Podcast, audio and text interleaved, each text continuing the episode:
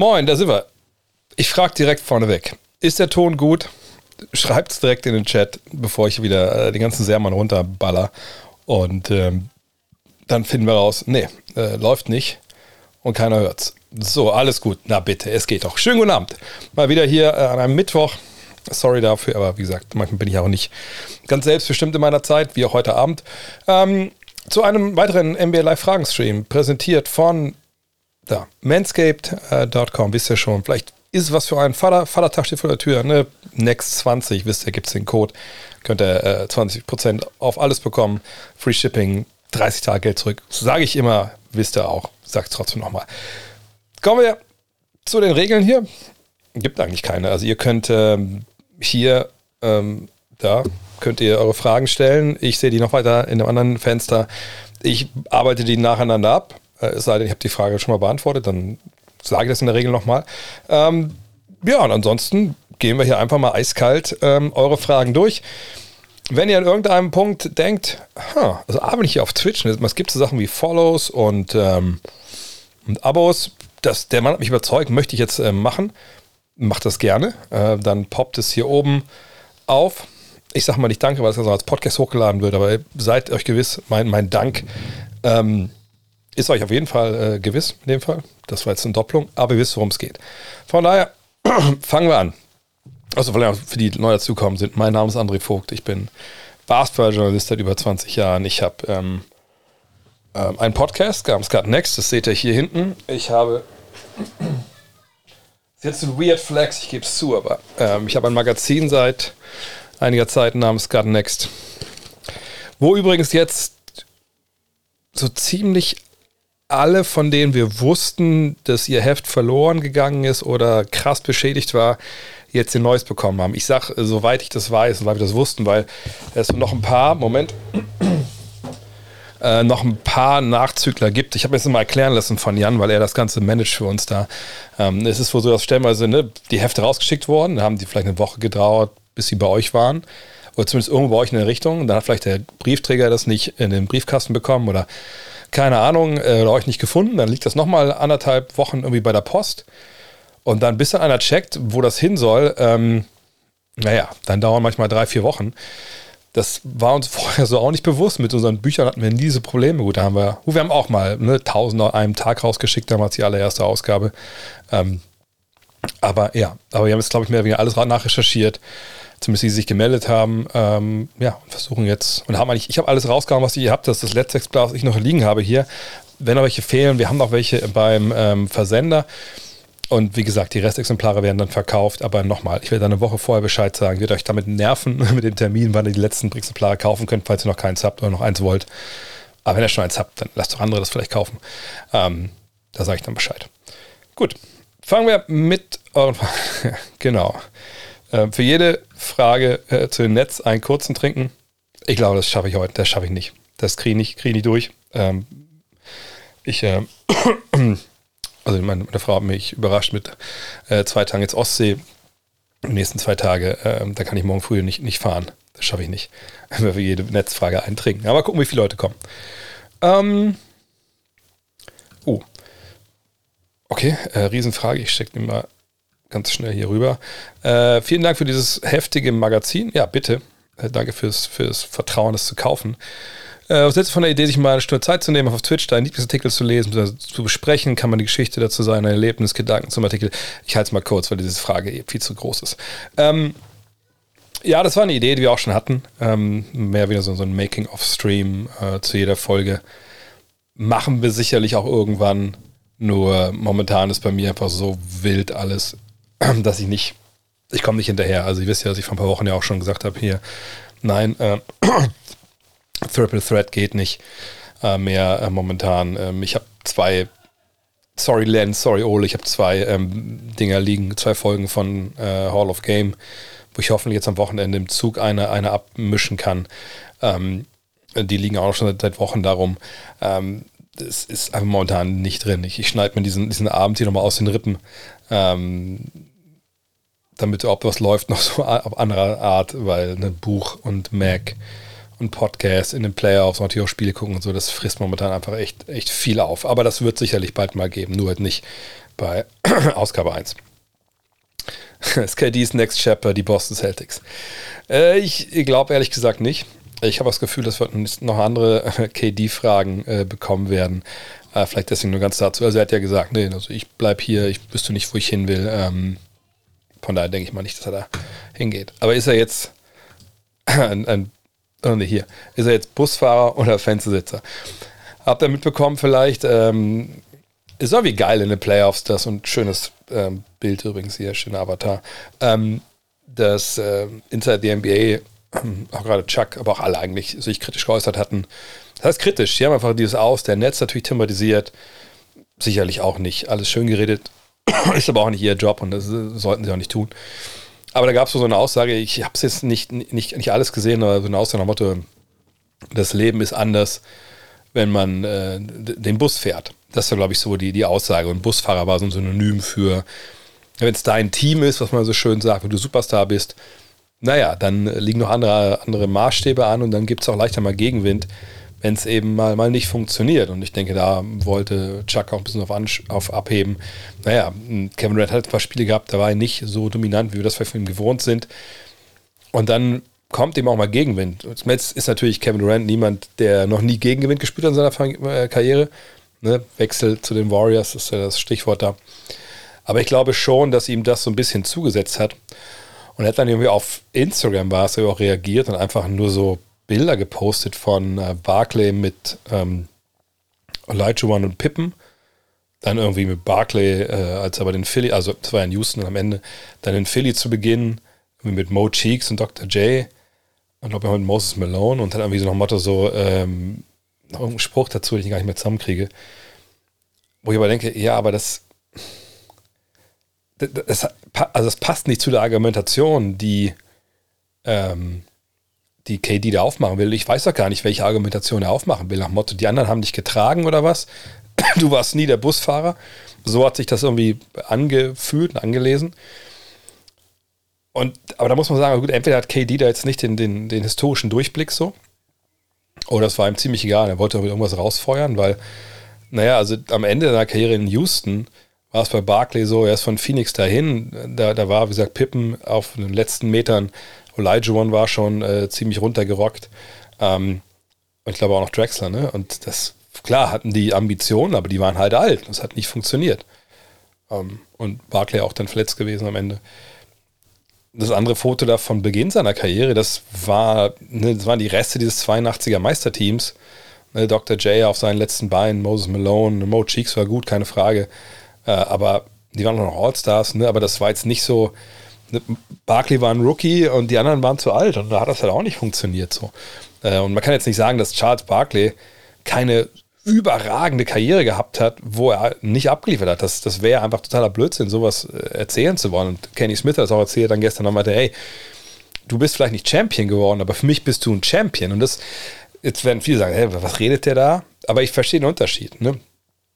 Ähm, Champion ist ja nicht nur Meister in dem Sinne, sondern auch so, ne, du hast dein Feld, ähm, wie, wie soll man es nennen jetzt, ne, dominiert, du hast in deinem Feld, du warst einer der Besten, du warst einer der Champions in dem Feld, so vielleicht. Und das finde ich, hat, hat, er total recht. Und ich, ich, weiß nicht, warum KD sich auf sowas da noch nicht mal einlässt, warum sowas anzettelt, obwohl Chuck ihm ja, wie ich es zumindest gehört habe, vielleicht habe ich auch ein paar Sachen verpasst, einfach gar nicht wirklich großartig da, da angegangen ist. Aber ich muss auch ehrlich mal sagen, es geht vielleicht ein bisschen ins anderes, in eine andere Richtung, aber also Durant und Irving, muss man sagen, ey, also meine Oma würde sagen, da haben sie aber zwei gefunden. Ne? Also es scheint für mich wirklich so, dass die, sie machen diese Nebenkriegsschauplätze auf, wo ich immer so denke, also das, das also warum machst du das denn? Ne? Jetzt kann man sagen, man soll sich nicht alles gefallen lassen man kann ja auch gerne mal was entlarven. Ja, klar, keine Frage. Da bin ich vollkommen bei denen. Aber ja, vielleicht folge ich auch zu vielen Stoikern-Accounts mittlerweile, dass das so ein bisschen in mein Denken rein äh, wabert. Aber ne, also ich weiß nicht, ob ihr mit Stoik äh, vertraut seid. Ne? Das ist auch so aus dem alten äh, Rom, so eine Denke. Ne? Und, und äh, der Hauptsatz daraus ist ja, Menschen können nicht kontrollieren, was passiert um sie herum, zum großen Teil, aber sie können kontrollieren, wie sie darauf reagieren. Und das ist ja natürlich ein sehr, sehr schöner Satz, gerade wenn es um Social Media geht oder um ne, Leute, die im Rampenlicht stehen und dann vielleicht auch Leute haben, die über sie reden. So, natürlich kann Kevin Durant nicht beeinflussen, was Charles Barkley oder Kenny Smith oder Shaquille O'Neal oder Colin Cowherd oder so über ihn, über ihn sagen. Aber er kann zu einem guten Teil wahrscheinlich äh, kontrollieren, wie er darauf reagiert und was das mit ihm macht. Und wenn er, wie er immer sagt, ihm das alles scheißegal ist, dann denke ich, würde er nicht solche Sachen da schreiben. Und naja, vielleicht müssten er und Kyrie einfach ein bisschen mal aus sich raustreten, mal das große Bild sehen und sehen, dass solche Sachen, also ich, hat ja keiner was Böses gewollt, äh, einfach auch, das einfach gar nicht wert sind, sich dazu zu äußern. Die, immer, eigentlich verstehen sie das Geschäft, ja. Naja. Die drei besten Spieler der ersten Runde. Ähm, würde ich da fast mal sagen, schauen wir doch mal auf die, äh, auf die Stats. Runde. Ähm, Stats natürlich nicht, nicht immer, ähm, sagen. schauen wir doch mal, das Allheilmittel, vor allem die, diese äh, Per-Game-Geschichten, die ich jetzt mal aufgerufen habe, nur für die Playoffs. Ähm, Stats natürlich nicht, nicht ähm, immer, aber wir können mal schauen. Doncic in den beiden Spielen überragend, das hat er zwei Spiele gemacht, ich will es nicht sagen, dass er einer der drei besten Spieler bisher ist. Aber wir können mal schauen. Doncic in den beiden Spielen, Jokic würde ich mit reinnehmen wollen, auch wenn es jetzt 1 zu 3 steht, weil die Zahlen dann die drei kommen müssen rein, aber Jokic würde ich mit reinnehmen wollen, auch wenn es jetzt 1 zu 3 steht, gut, ich denke, Tatum gehört auch damit rein, offensiv wie defensiv, was er da äh, momentan leistet. Wahnsinnig gut, ich denke. Echo? Tatum gehört auch damit rein, Echo? offensiv wie defensiv, was er da. Äh, momentan leistet. So? Wahnsinnig gut, ich denke. Echo? Tatum gehört auch damit rein. Gut. Ist es, ich spule mal runter jetzt. Ist es, ist es jetzt besser? So? Oder generell Echo komplett? Tatum gehört auch damit ja, ich will das Streaming nochmal stoppen, damit das nicht. Ist es, ist es jetzt besser? So? Oder generell? Ich warte mal, genau so. Ja, Stopp. Das Streaming nochmal stoppen, damit das nicht. Ist es, ist es jetzt besser?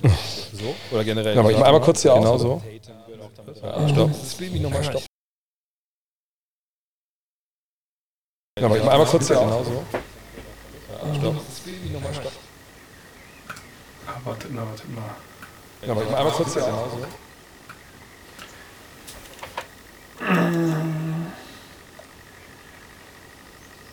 Okay, okay, okay, okay, okay. So, aber.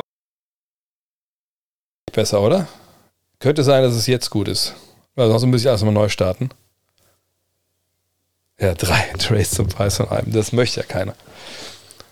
Das würde ich auch nicht wollen. Ja, da ist einer, bitte. So, alles klar. Also, nochmal. Also, die Deutsche stehe ich nicht an den Top 3 bisher.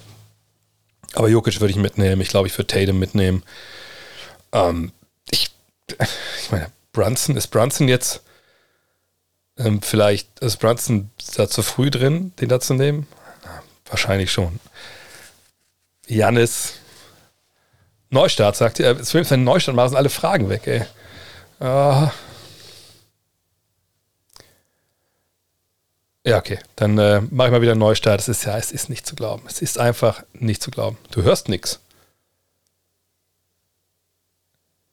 Ja, Twitch. Bei mir ist alles gut. Alles da. Oh Gott, oh Gott, oh Gott, oh Gott. Twitch, ey, mach mich doch nicht fertig. Ich bin doch so insecure hier in meinen, meinen Tech-Geschichten. Äh, ich kann das nicht gebrauchen. Ähm, so. Also nochmal. Jokic würde ich nennen. Ich mal auf drei fest. Tatum. Brunson. Brunson ist verdammt gut. Ähm, ich sage einfach mal Brunson. Aber eigentlich müsste natürlich müsste natürlich äh, Ach, das zählt. Oh ja. Sorry, das ging jetzt hier gerade über mein. Alter, heute. Wieso kriege ich denn jetzt hier die Dinger? Egal. Egal. Es tut mir leid. Ich muss mal auf, ich mein Handy nicht auf den lautlos gestellt. Heute ist heute bin ich, ich bin nicht im Wind, ihr merkt das. Ähm, also die drei. Jokic, Tatum. Ich sag Brunson, obwohl er eigentlich Antetokounmpo reingehört. Aber so ist es nun mal. Komm, jetzt, jetzt muss ich wieder zurück zur nächsten Frage. Was denn heute ist echt der Wurm drin, ey? Frau nicht da. Also, schon wieder da ist, aber ne, kommt zu spät. Vielleicht im Hinweis, wenn einer von euch Hebamme ist im Kreis äh, Wolfsburg-Braunschweig und ihr wollt äh, unter einer äh, sehr begabten äh, Oberärztin äh, arbeiten, könnt ihr euch gerne bei mir melden. Oder wenn ihr eine Hebamme kennt, gerne. Ähm, Cat. Gibt es einen Spieler, der weniger als er abgeliefert hat? Ja, ich sag mal so, auch da können wir vielleicht mal die Zahlen uns anschauen. Ähm, ich habe das schon mal rausgesucht, was ich gesehen habe. Ähm, das, sind, das, ist ein Game-Log ähm, hier von, von diesen Playoffs. Und auch noch von den Playoffs 2018 seht ihr.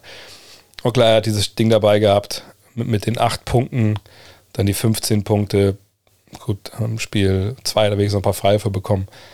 Aber äh, Spiel 3 Spiel war natürlich pff, schon schwierig. Seht auch die Foulbelastung, die er hat, da eine 15 Fouls in, in den drei Spielen, wo er fünf hatte, jeweils.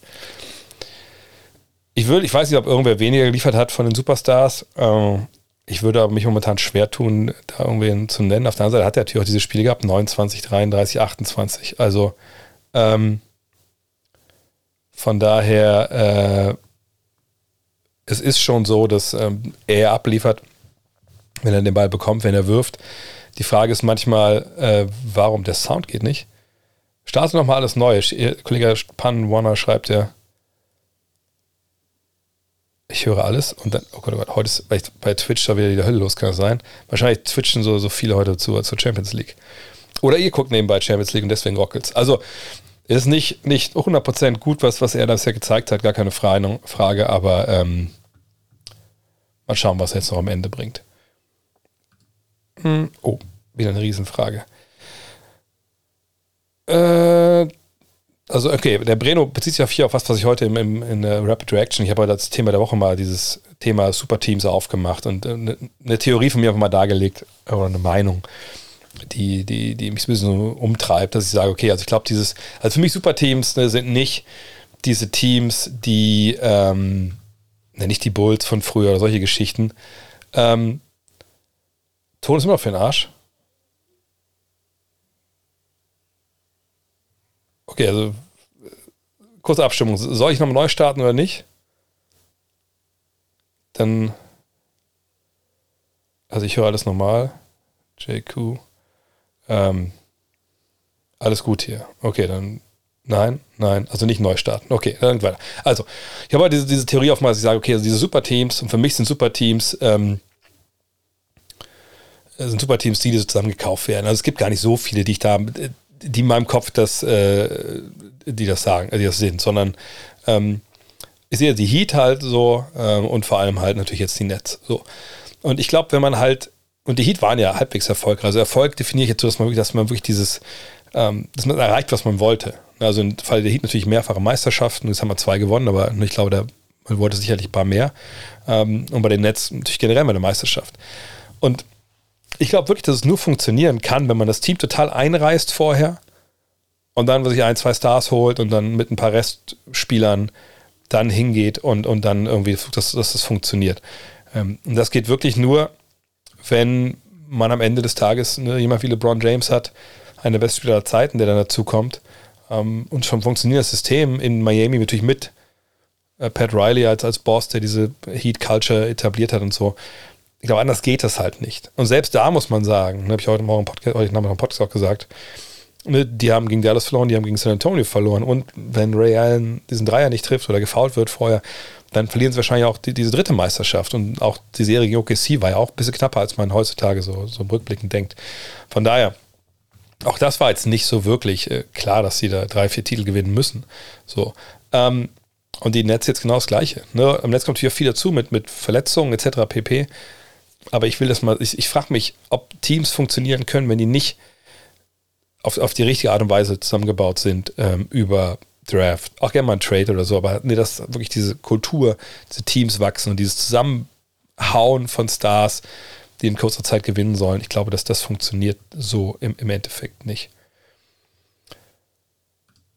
Wie viel verdient Brunson nächstes Jahr? Eine Menge. Also ich denke, er wäre schön blöd und sein Vater hat das ja auch schon gesagt. Und sein Vater, ich weiß nicht, wie viele das von euch wissen, er war früher selber NBA-Spieler, war aber so, ein Journeyman, der dann verschiedenste Teams halt äh, unterwegs war, gesagt, hey, es gibt keinen Discount. Warum auch? Warum soll der Discount nehmen ne, bei, den, bei den Mavericks? Also von daher würde ich sagen, wenn einer in den Playoffs so abliefert wie er, Maximaldeal. Also ich wüsste nicht, warum der irgendwas... Also es sei denn, er kriegt das Angebot nicht, mhm, weil halt Teams momentan nicht so viel Geld haben. Aber ähm, ich gucke mal kurz einmal nebenbei nach hier, ob ich das auf Anhieb finde, wie viel der, mal, Tracker und Tools. Ich gucke mal kurz, wie viel Geld nächstes Jahr eigentlich im, im Markt ist. Weil das ist immer ganz spannend, natürlich dann zu sehen, wer eigentlich Geld hat dann für solche Kollegen. Äh, ich schau mal kurz. Salary Cap, Dead Cap, Career Earnings. Hm, Tracker, Team Salary Cap Tracker, glaube ich. Da muss ich mal gucken. Ähm, ah ja, genau. Gucken wir mal hier. Also jetzt jetzt wird es ein bisschen theoretisch, aber ihr seht hier mm, ne, fürs nächste Jahr 2023, ne, wie viele Spieler signed unter Vertrag sind momentan, ne, wie alt die momentan sind und wie viel das Cap halt ist. Ähm, dann nochmal Cap Top 3, Dead Cap, also was so ne, an, an, Altlasten mit drin ist für Leute, die nicht mehr da spielen. Und dann das totale Cap so. Und dann den Cap Space, das ist schon das Wichtigste in Grau. Ne, was man da momentan Cap Space hat. Und dahinter seht ihr ja Projected Practical Cap Space. Da könnt ihr oben sehen, denotes cap space with cap holds renounced if a team salary is below the cap, cap maximum, assumes free veteran club options declined and non-guaranteed players released. Also im Endeffekt, wenn die alles tun, was halbwegs machbar ist, ohne dass sie jetzt einen Trade oder was brauchen, wie viel Platz können sie dem Salary Cap freiräumen? So, und da sehen wir jetzt, wenn wir hier mal draufdrücken, dass äh, die folgenden Teams da halt Cap Space haben. Ja? mal runter ein bisschen. Äh, wir sehen Orlando mit 28 Millionen, Pistons, die Pacers, die Spurs, Trailblazers. So, das sind die, die momentan da sind. Das kann sich auch noch verschieben, ne, wenn es noch Trades gibt oder so. Ähm, aber ne, das ähm, muss man jetzt mal abwarten.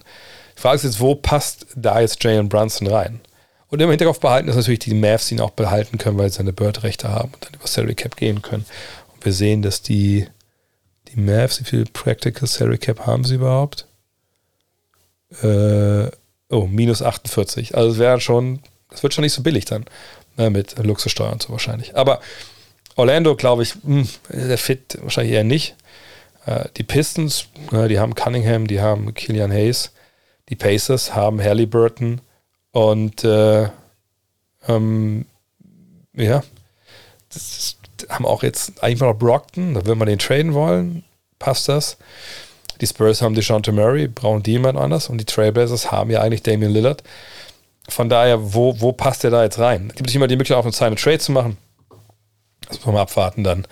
Ähm, aber ähm, ja, müssen wir, aber ich glaube, er wird maximal die bekommen. Gucken wir mal wo. Ähm, ich würde sagen, dass der alles ihn eigentlich, eigentlich halten muss. Ähm, ist ja ein bisschen jünger als Dinwiddie. Mal schauen. Also ich finde das eine spannende Personalie auf jeden Fall. Und sie hätten ihn ja verlängern können letztes Jahr, glaube ich, was für 55 Millionen. Das wollten sie nicht. Ja, manchmal beißt sich das auch, beißt es dich in den Arsch. Musik während des Countdowns. Da schreibe ich mir auf. Es gibt es was wie Stream Beats, da kann man sicherlich was Schönes finden. Nach dem ersten Runden aus der Netz, wahrscheinlich Celtics-Serie, stelle ich mir die Frage, im Falle Durant wird mittlerweile zu inflationär die Worte unguardable ähm, und unspiel verwenden. Warte mal, ich gucke mal kurz hier. Da ich, wird nichts gefixt im Sinne von Ton. Also die meisten haben ja Ton. Ich verstehe es nicht, warum äh, andere keinen, keinen Ton haben. Ich glaube, ich starte nochmal neu. Habt ihr eure Fragen alle, alle nochmal parat? Dann sagt dann schlage ich mal neu, weil ich glaube, irgendwie scheint das hier mal wieder nicht so richtig geil zu sein.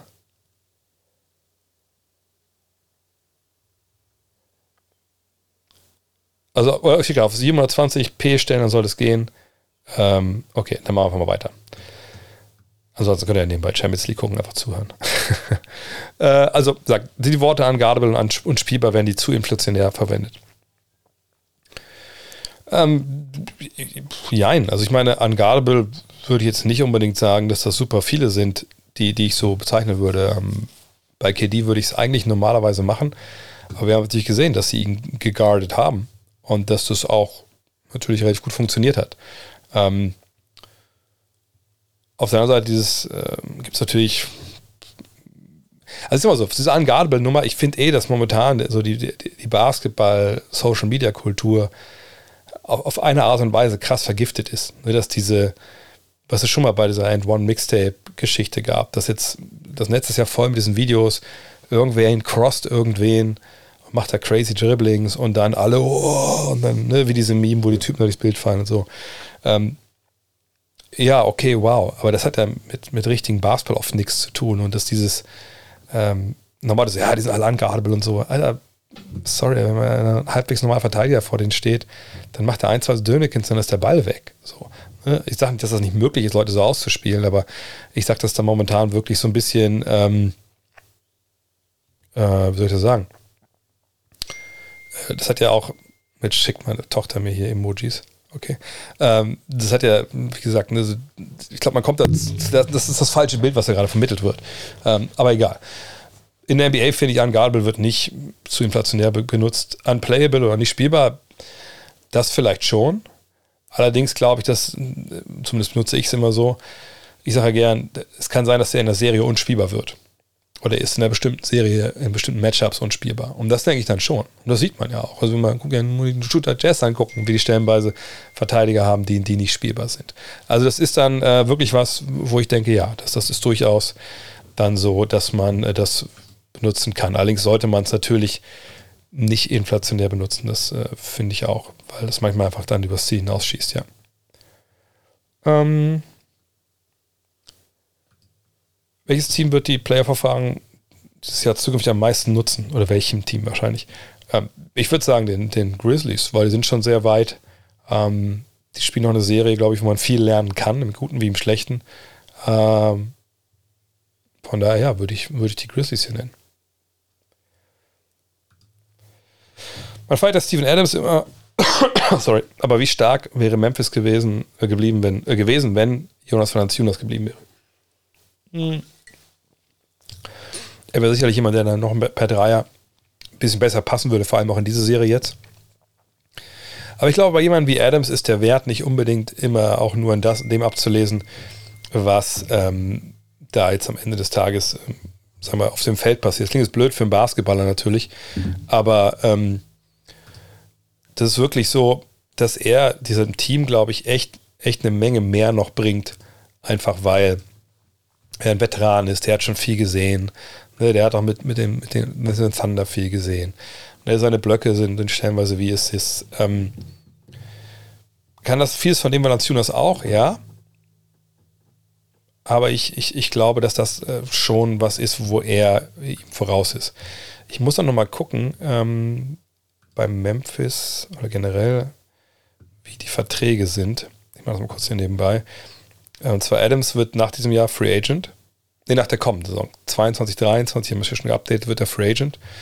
Und der Kollege in New Orleans, hat, hat der nicht erst einen neuen Vertrag unterschrieben? Valanciunas hat noch ein Jahr mehr Vertrag. Also es kann auch gut sein, dass das da eine Rolle gespielt hat, dass man sagt hat, okay, ähm, weil in dem Jahr wird Jamo, also 2023 wird Jamorant Restricted Free Agent, es sei denn, er verlängert vorher. Dylan Brooks wird Free Agent.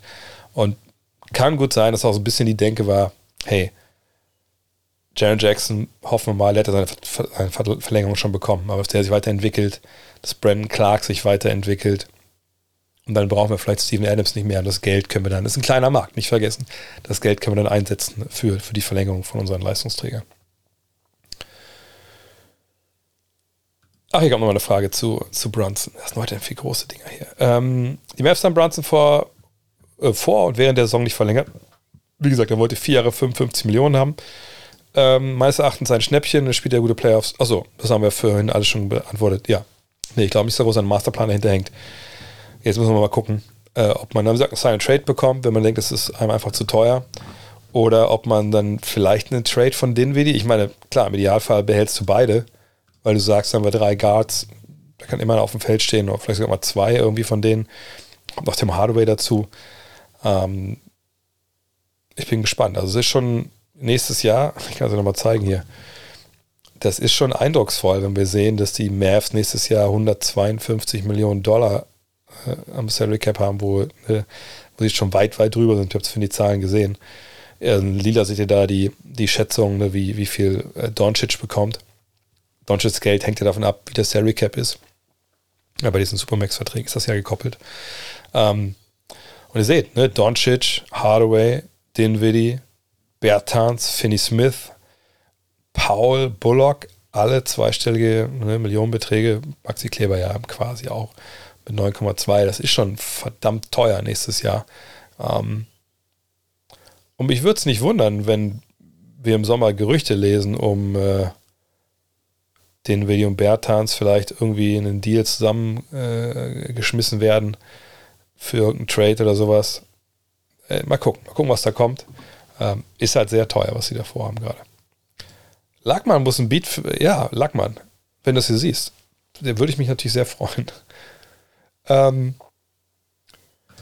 denkst du, der Kern des Netzteams mit Simmons ist ein guter für einen Titelrun nächstes Jahr oder würdest du etwas Grundlegendes ändern?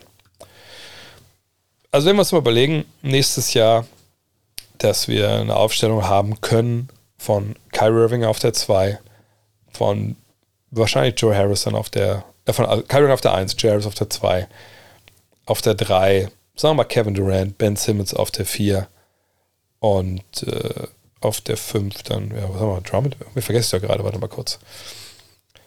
Heute ist der Wurm drin. also, sagen wir nächstes Jahr. Äh, wir haben Kyrie auf der 1. Ah, nee, Seth Curry auf der 2 wahrscheinlich dann. Will ich so spielen? Ich glaube schon. Dann Durant, Simmons. Mal gucken, wer jetzt hier der Center ist. Also hier haben wir keinen wirklichen Center auf der, auf der Payroll. Ich denke mal, Nick Claxton hält man wahrscheinlich. Ähm, auch wenn er keine Freiwürfe trifft. Oder man spielt da wirklich, ich meine, der Lineup of Death könnte natürlich wirklich sein. Irving, Curry, Harris, Durant, Simmons. Aber das, der Kader ist noch nicht äh, komplett natürlich.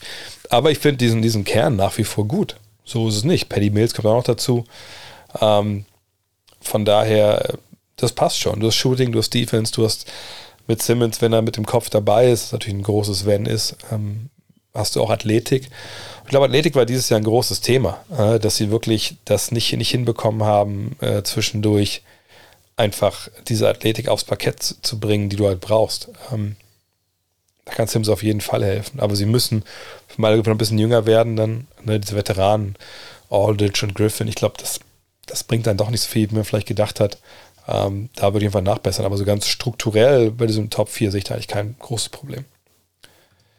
Glaubst du, Harden ist verletzt oder denkst du einfach, er hat so sehr an Athletik angebüßt, dass er nie wieder so ein Rim-Attacker sein wird? Ich bin gespannt. Also ich bin mir auch unsicher, wenn ich ehrlich bin. Ähm, ich glaube nicht, dass er 100% fit ist. Aber wir reden ja auch über einen Spieler, der schon relativ weit über 30 ist und der eine Menge Meilen auf dem Tacho hat. Ne, also es ist nicht so, dass der in den letzten Jahren, ähm, sage ich mal, äh, ein bisschen schon Basketball gespielt hat, sondern ganz im Gegenteil. Das ist ja was, wo man sagen muss, ey, der hat eine Belastung weggesteckt. Ähm, in letzten, also gerade auch in Houston, die war ja fast schon, schon wahnwitzig, was der vorne alles leisten musste. Von daher, ich habe schon mal gesagt, glaube ich, ich würde ihm keinen Maximalvertrag geben, ähm, wenn es irgendwie geht. Natürlich bist du jetzt in Zwängen drin, wenn er Free Agent wird, dass du irgendwie gucken musst, dass er, dass er ne, bezahlt wird. Aber vielleicht ist es auch gar nicht so schlimm. Also wenn, wenn, wenn Harden ähm, die Rolle spielt, die jetzt auch ein bisschen spielt, so der Ballverteiler, der sich seine Spots halt sucht. Und dann Tyrese Maxey eben diese Attacke übernimmt. Du hast Embiid, du hast die Shooter. Dann ist es vielleicht auch, äh, auch okay. Ja? Aber wie gesagt, ich mache mir Sorgen um James Harden. Habe ich aber auch, wenn ich erinnere, das erste Spiel, das ich ihm kommentiert habe dieses Jahr, habe ich das auch schon gesagt. Mr. Oldschool, was ist eine Matador-Defense? Ja, äh, relativ schnell erklärt. Damit sind, sind so Verteidiger gemeint, die so quasi vor jemandem stehen und wenn die noch auf einen zudribbeln, könnt ihr gut bei den Jazz beobachten, stellenweise war so wie so ein Stierkämpfer. Und nicht wundern, das sieht total körperlich hier aus, weil meine Frau mittlerweile mein Homeoffice äh, als, als Müllhalde, müssen wir sagen, müssen wir sagen, wie es ist, als Müllhalde missbraucht. Naja, jedenfalls, äh, ja, also so uh, vorbeilassen. Turnstyle in den Amerikanern ist auch, also so Drehkreuz-Defense. Das ist damit gemeint. Du hast im letzten Pod oder Fragenpod darüber geredet, ob die Hawks mit Trey Young Meister werden können. Du meintest ja und sagtest, dass man aber das passende Spielermaterial Trade Seite stellen müsste. Was wären Moves, die die Hawks im Sommer machen können oder sogar müssen? Gibt es passende Free Agents oder sind Trades die Lösung? Ähm, ich komme mal kurz nebenbei nach, was die Kollegen aus Atlanta eigentlich für Platz am Salary Cap haben. Ich äh, meine mich zu erinnern, dass wir, wenn sie ihren Namen da nicht gesehen haben in dieser Liste. Und äh, übrigens geiles Anstoßbild natürlich. Ähm, Und wir sehen Atlanta. Wo sehen wir sie denn? Okay, wir sind auf Platz 29, was den Practical Cap Space angeht, mit minus knapp 80 Millionen. Und das ist natürlich, das ist natürlich ein Wort. Also da können wir nichts mit, mit anfangen. Ähm, gehen wir mal äh, hier, gehen wir noch mal zu tradenba.com. Da gibt es ja auch immer schöne, schöne Spielereien, die man da machen kann. Kennt ihr die Seite hoffentlich. Ähm, und zwar trademba.com. So, hier kann man mal die Teams aussuchen. Sagen wir mal Atlanta hier. So, und jetzt muss man natürlich gucken. Also klar, Trey Young, der denke ich mal ist gesetzt. Den will man schon haben. Ja, und danach, glaube ich, ist, ist vieles möglich. Ähm, John Collins natürlich eigentlich auch jemand, wo man denkt, ja, der müsste ja auch gesetzt sein. Aber äh, John Collins, müssen wir auch sagen, halt ist vielleicht nicht unbedingt, ne, war jetzt auch verletzt, aber ne, vielleicht nicht unbedingt der Typ, wo man denkt, ja, kriegt er, sollte so viel Geld verdienen. Aber sagen wir mal, ja, Collins ist auch noch gesetzt, weil ne, beide Jungen gab da vielleicht ein bisschen Probleme mal vor einiger Zeit, aber egal. So, also Young, Collins, wahrscheinlich Capella. Das sind dann die, die gesetzt sind. Und danach haben sie natürlich jetzt einige Spieler, die interessant sind. Ich meine, du hast einen Gallinari, dessen Vertrag ausläuft. Du hast einen Bogdanovic, der noch zwei Jahre Vertrag hat. Ich kann aber ganz nebenbei nachgucken, wie, wie das genau aussieht. Ähm, du hast Kevin Hurter. Ja, du hast die Andrea Hunter. Und Okongwu natürlich auch noch. Das sind alles Leute, glaube ich, die sehr interessant sind. Jane Johnson, Sharif Cooper und so. Ja, glaube ich, das ist relativ egal. Die sind schon interessant. Die Frage ist nur, was kriegst du dafür? Also für dieses Paket, ne, und vielleicht kannst du ja auch noch, was gibt es denn hier an Draft-Picks, die sie reinpacken können. Oh, das sieht natürlich relativ gut aus. Ähm, aber das kann man vernachlässigen. Ähm, so, also ist die Frage, was, was kriegt man jetzt für, für diese Spieler? Also wo wird man dann vorstellig, bei welchem Spielertyp? Wenn wir überlegen, sagen wir Young, Collins, Capella und äh, Hunter bleiben. Und Hunter ist dann Restricted Free Agent nach der Saison. Oder die sollen bleiben. Dann hat man da, glaube ich, eine, eine solide vier. Ne? Man hat äh, mit Capella und Hunter die beiden, die defensiv natürlich vor allem äh, attackieren sollen. Du hast mit Collins und Young die beiden, ne? die das von draußen halt regeln. Jetzt brauchst du eigentlich noch die Schützen. So, die Schützen haben sie ja. Sie haben Gallinari, sie haben Bogdanovic, sie haben Hörter. Sind das jetzt die Verteidiger, die du dazu, vielleicht dazu brauchst? Um auch gerade ne, so ein Matchup-Hunting, ähm, wie es gegen Young ja auch gerne betrieben wird, ähm, zu bestrafen idealerweise brauchst du auch noch einen zweiten Ballhändler, der dann, wenn wir sowas sehen, was wir gerade von Miami gesehen haben, dieses andauernde Switchen, ne, ähnlich wie es Celtics auch machen, und du kriegst keinen kein Raumvorteil, beziehungsweise keine Hilfe, dann brauchst du einen zweiten Ballhändler, der ist bestraft. Haben sie auch nicht. Ähm, wo findest du diese Leute? Das sind Spieler, die natürlich begehrt sind in der ganzen NBA. Ich glaube, es geht vor allem um Trades. Ähm, ich kann noch mal kurz raussuchen, wer eigentlich dieses Jahr Free Agent wird. Das sind nämlich gar nicht so viele wenn man, wenn man ehrlich ist, die wirklich ähm, da ähm, die wirklich ah ja, hier genau. Und zwar, da müssen wir schauen. Das letzte Jahr Free Agent dieses Jahr. Ihr seht ja, die ersten Grünen, ne, das sind alles Player Options. Die können natürlich alle verlängern, ne? also quasi Option nicht ziehen, Vertrag verlängern oder einen neuen Vertrag unterschreiben, wie Harden und Beal. Westbrook und Wall, ne, das sind natürlich zwei Sonderfälle, aber ich würde sagen, an, äh, an, alle die, da kommt man eigentlich, also klar, kann man an John Wall und Russell Westbrook kommt man sofort ran, wenn man Atlanta ist, aber ob sie daran wollen, glaube ich eigentlich nicht. Und bei Bradley Beal oder Kyrie Irving, der auch da drauf steht, würde ich jetzt nicht sagen, dass sie da offene Türen einlaufen. Zach Levine, ich glaube, der bleibt in Chicago und ich wüsste auch nicht, ob das jetzt, natürlich offensiv genau der richtige Mann wahrscheinlich neben, ähm, neben Young, aber, aber defensiv vielleicht nicht, das man eigentlich braucht. Rubio, Igodala, Young, Ingles, das sind alles Veteranen, die jetzt ne, so viel Geld verdienen, aber nicht wirklich helfen. Prince, Nurkic, TJ Warren, ja, Covington, das wäre vielleicht mal einer irgendwie, aber ne, das ist auch nicht der richtige ne, Verteidiger am Ball. Seht danach die Namen, das wird dann schon relativ schwierig dann manchmal überhaupt zu sagen, okay, also der hilft uns auf jeden Fall weiter. Ne, von daher, ich glaube, diesen großen Wurf, den sie ja machen müssen, um dann halt ähm, da, das wirklich jetzt so Conference Finals jedes Jahr angreifen zu können, ich glaube, den gibt es auf dem Free Agent Markt nicht. Und per Trades, ja, wer ist denn zu haben momentan von den Stars? ich, ich sehe da ehrlich gesagt momentan nichts und ich bin gespannt, was da für Gerüchte die nächsten Wochen und Monate rauskommen. Weil dass die aktiv sein werden, glaube ich schon, weil Travis Schlenk hat ja gesagt, auch ähm, als es nicht so gut lief, wenn er sagen, hey, ich, hätte, ich bin selber schuld, wir hätten da ein bisschen proaktiver sein müssen. Das ist zu sehr so eine Wohlfühloase. Von einem abwarten, was, was der da macht. Wenn die Nets den Trade für Simmons noch bereuen, es gibt ja schon eine Meldung, dass einige in der Organisation verärgert sind. Ja, die Organisation, ich habe heute auch in der Rapid Reaction darüber gesprochen, gibt es halt so diese Fraktion, die sagt, also es wäre schon schön, wenn der dieses Jahr relativ oft hier auftauchen würde in der Trainingshalle oder Trainingsanlage, dass wir auch mal eine Reha machen können mit ihm und dass er nicht, das war so ein Zitat, so ein, so ein Celebrity Vacation äh, Mindset hat. Und das ist schon, wenn wir ehrlich sind, äh, ziemlich harter Tobak, wenn das dein neues Team, was gerade für dich getradet hat, also das haben sie ja nicht öffentlich gesagt oder so, aber wenn ne, es da in der Organisation Leute gibt, die sagen, nee, also das ist schon, das ist schon nicht so geil halt, ne? Wie der sich gegeben hat.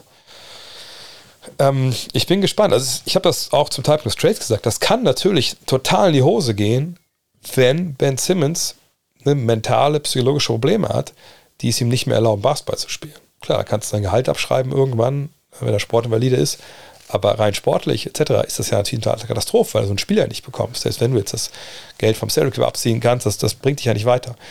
Und wenn dann der Trade von James Harden nur für Seth Curry war und eventuell Andre Drummond, wenn er noch verlängert, dann hättest du als Free Agent noch so bekommen, dann ist es natürlich eine wahnwitzige Katastrophe. Von daher müssen wir noch abwarten. Und ich sehe gerade, kurz, Cello da oben hat äh, ja subscribed, deswegen auch denkt, wenn wir noch, ich sag mal so, wenn wir noch fünf Subscriber bekommen, äh, dann machen wir heute auf Buckets. Habe ich was vergessen. Wir können auch Buckets machen heute. Komm, fünf Subscriber, dann machen wir Buckets. Also Buckets, wer es nicht kennt, äh, ihr könnt mir dann reinrufen, welches, welche Szene, welches Team, welches, welches Viertel oder welcher Spieler ihr äh, analysiert haben wollt. Und ich gehe bei, bei Instead bei mir rein, zeige euch ein paar, gucken uns ein paar Szenen zusammen an und ich quasi kommentiere die live und mache Stop and Go und erkläre, was da genau äh, passiert. Da war schon den, den ersten Follower. Follow ist auch schön, aber es geht vor allem um Subscriber jetzt. Dann wir die 175 mal voll machen hier diesen Monat. Kann nicht sein. Ähm, da haben wir den zweiten. Ich zähle mal nicht mal mit. Ähm, kennst du zufällig Serien, wo. Und der nächste? Drei. Oh, vielleicht können wir. Soll ich mal öfter solche, solche Sachen ankündigen? Dann läuft das hier auch besser. äh, kennst du vielleicht. Die, kannst du, kennst du vielleicht die Serien, aber jetzt gucken wir, wenn wir die fünf voll kriegen, dann mache ich direkt Buckets hin. Beantworte ich die Frage gar nicht mehr hier. War jetzt vier, ne? Und fünf, ja, Buckets. Ja, dann, dann ruft mir noch mal rein. Take the bait, genau. Dann ruft mir noch mal rein, wen ihr bei, bei Buckets haben wollt. Das machen wir jetzt immer. Das machen wir jetzt immer. Immer nur noch solche, solche schäbigen Sachen. Mhm. Brunson, The Sonmu, Peverly, Bane Defense, Celtics Defense und KD. Kuminga, Kuminga hat kaum gespielt, oder? Pat Bev, Brunson, äh, Brunson, das Triple da von Poco, ja, sollte schon die Playoffs gehen, oder? Das können wir jetzt, auch für die Offseason machen, solche Triple Doubles und so. Ich habe ja, ich habe ja, instead habe ich ja das ganze Jahr. Äh, Game 4. Ich würde zwischen Brunson und Celtics Defense gerne entscheiden wollen. Entscheidet euch mal, sagt mal, was wollt ihr, Celtics Defense oder, oder Brunson? Wir können auch gerne nachher nochmal machen, aber jetzt würde ich mal sagen, Brunson oder, oder Celtics Defense. Beides. Wir können auch beides machen. Brunson, Brunson, Celtics. Geil, ist ja komplett einmal Split hier, die ganze Community. Ich glaube, wir fangen erstmal mit, mit Celtics an, dann machen wir nachher beim zweiten Step, machen wir dann äh, Brunson. Obwohl, ich sehe gerade hier Brunson, Brunson, ich, ich, manchmal läuft mein Chat ja nicht mit. Das Songlo machen heute, glaube ich, nicht. Obwohl ich den geil finde. So, dann fangen wir mit, mit, mit, mit, mit Boston an. Ich gehe schon mal hier nebenbei drauf, damit das ein bisschen schneller geht. Habt ihr irgendwelche Wünsche äh, bei den Celtics defensiv? ich glaube, wir können auch mal ins vierte Viertel gucken von Spiel 4. Wäre wär das eine Idee? Mit die ihr euch anfreunden könntet?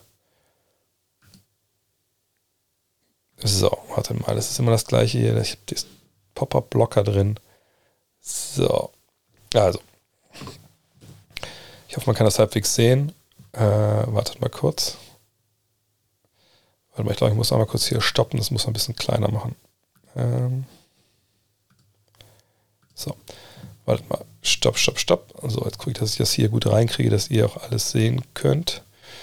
Dann mache ich einmal noch so, so, so, so. Jetzt brauchen wir auch die ganzen. So, ist glaube ich am besten, oder? So.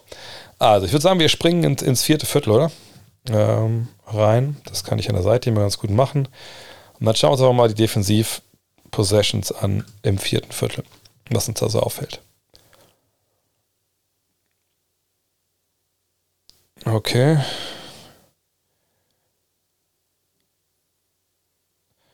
Ja, da war jetzt nicht so viel zu sehen bei der Szene. Kann man direkt mal die nächste springen. So, also Fehlwurf. Und dann geht's nach vorne. Hängt. Ach Gott, ey. Was ist denn heute los? Ich guck mal kurz hier, warte. Das sieht ganz gut aus jetzt. So. Okay, hier vielleicht mal eine, eine Szene, weil es, glaube ich, ähm, macht echt keinen Spaß mit der Quali. Ach, das gibt's doch nicht. Ey, wieso kann das. Was ist denn, was ist denn los bei Twitch? Weil ich sehe es hier eigentlich auch. Aber ich glaube, da muss ich nächstes Mal mal wirklich, ähm, wenn das jetzt die ganze Zeit so hängt, weil es bei mir hier in meinem, meinem äh, Programm sehe ich es eigentlich gut. Also bei euch hängt es, ja?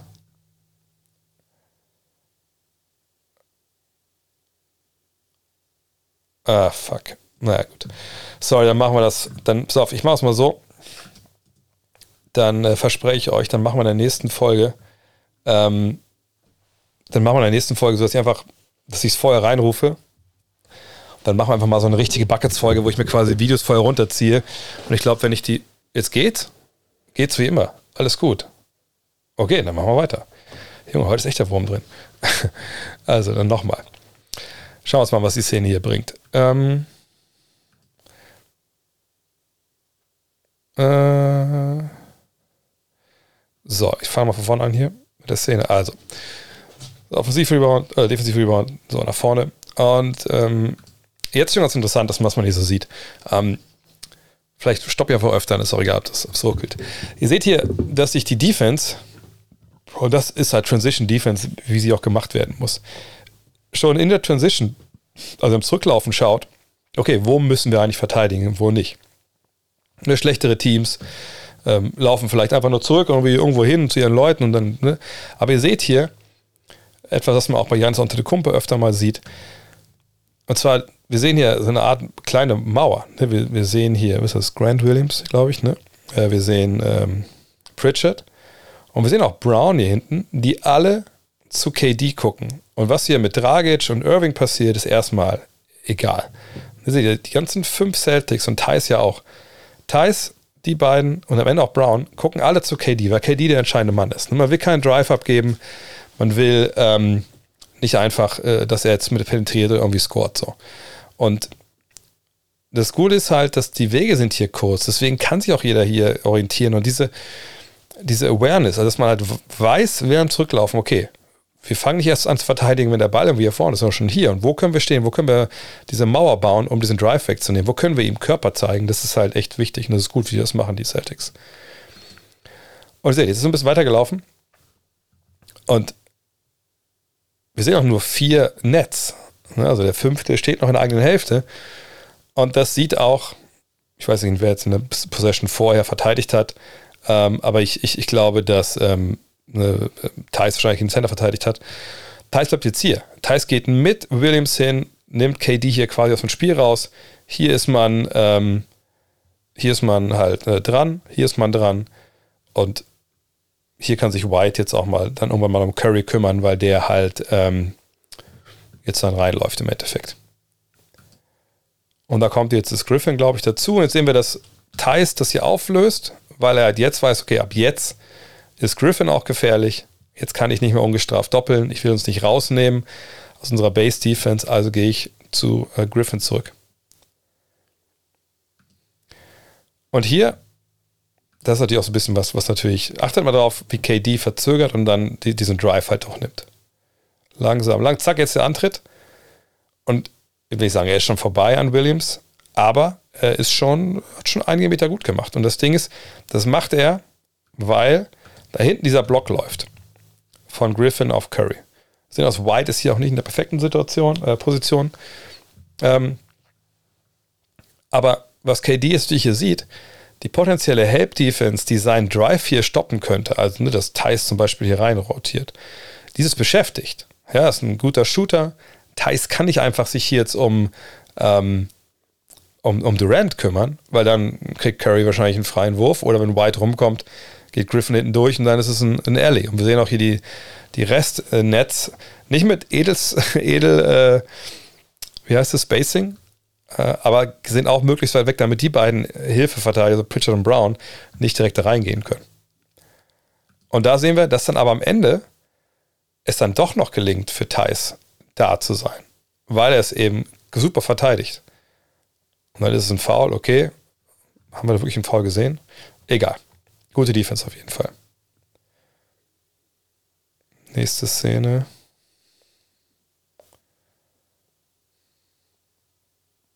Ja, natürlich gute individuelle Defense in dem Fall, aber wir gucken es einfach ein bisschen genauer an. Ja, das, das, was man vielleicht dann eher wieder als Unguardable bezeichnen könnte. Äh, solche Würfe kannst du halt einfach nicht verteidigen. Aber schaut mal, was, was, was Williams hier unten macht. So, Williams weiß genau, sobald der Ball rüberkommt, wird es hier schwierig in Sachen ähm, Verteidigung. So, also geht er, er frontet so halb, ja, verteidigt halb Tinai, also Tinai heißt, ne, hat den Arm hier oben und guckt, dass man den Passweg zumacht, was schwer ist, ne, weil natürlich Williams tatsächlich kleiner ist als Durant. Ähm, und guckt halt, ne, dass wenn der Pass jetzt hier kommt, dann kann der Pass nur hier oben rüber gespielt werden. Das ist ein Pass, der ist lang unterwegs, kann die Hilfe reinrotieren und der ist auch nicht leicht zu spielen. Anders wäre es, wenn Curry jetzt hier auf den Flügel dribbelt und dann reinpasst, dann ist der Winkel besser. Aber ne, körperlicher Einsatz hier von, von Williams, das will man genauso sehen.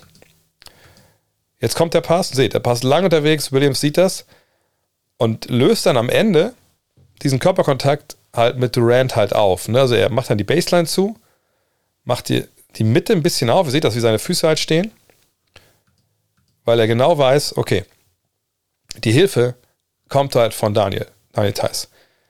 Das ist abgesprochen bei solchen Geschichten. Das ist nicht, was er sich einfach nur ausgedacht hat, sondern es ist abgesprochen, dass nicht KD Baseline gehen kann und dann ist nur White als Hilfe da, wenn überhaupt. Hier kommt auch die Hilfe und ihr seht, was der Rest macht. Gar nicht so viel. Ne? Also eigentlich hätte man vielleicht gedacht, dass noch äh, Brown reinrotiert, aber White ist derjenige, der dann hier Griffin aufhalten soll und hinten dann auch äh, ne, im Zweifel da noch was machen muss gegen, ähm, gegen Irving. Und ihr seht aber dann, Durant geht hoch und ähm, verliert den Ball. Und dann, ja, dann ist natürlich auch das Spacing jetzt, jetzt ein bisschen Broken Play-mäßig. Aber guckt dieses Spacing an. Also alle fünf Celtics sind eigentlich in der Zone. Durant nimmt den Ball, obwohl Curry frei steht. Aber er ist natürlich auch Kevin Durant und trifft auch gerne mal solche Dinge. Ähm, nächste Szene. Vielleicht können wir gleich mal, gleich mal ein bisschen vorspulen zum Ende dann hin, wenn die richtigen Jungs auf dem Feld stehen. Oh. Hi. Oh, wow, die Refs, ey. Die Refs lassen aber hier laufen in der, der Szene. Gucken wir uns noch mal ein bisschen genauer an. Wir sehen auch da wieder, ne?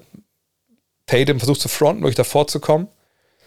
Und das Problem, was die Celtics in der Phase jetzt hier haben, ist, und das zeigt Daniel auch hier an, hey, Dragic steht in der Ecke, Pritchard. Also Pritchard sollte eigentlich hier runterrutschen, damit da wegkommt.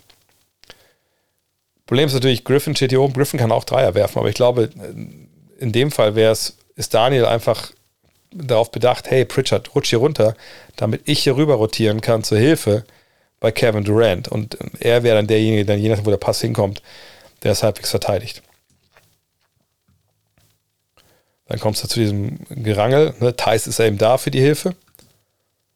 Wird dann angerannt. Griffin kann nicht finishen. Krass. Äh, gehen wir mal ein bisschen weiter nach hinten. Äh, hier im vierten Viertel, wo vielleicht noch wieder die Stars alle drin sind. Ah ja, hier. Jetzt haben wir auch Marcus Smart am Start.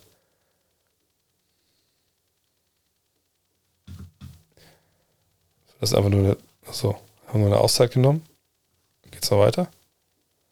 Oder der Algorithmus äh, sich auf den Rücken legen lassen hier von. Was ist das denn für eine Szene? Okay. Dann gehen wir nochmal hier hin. Wieder Transition. Oh, stark, stark, stark, stark. Habt ihr das gesehen?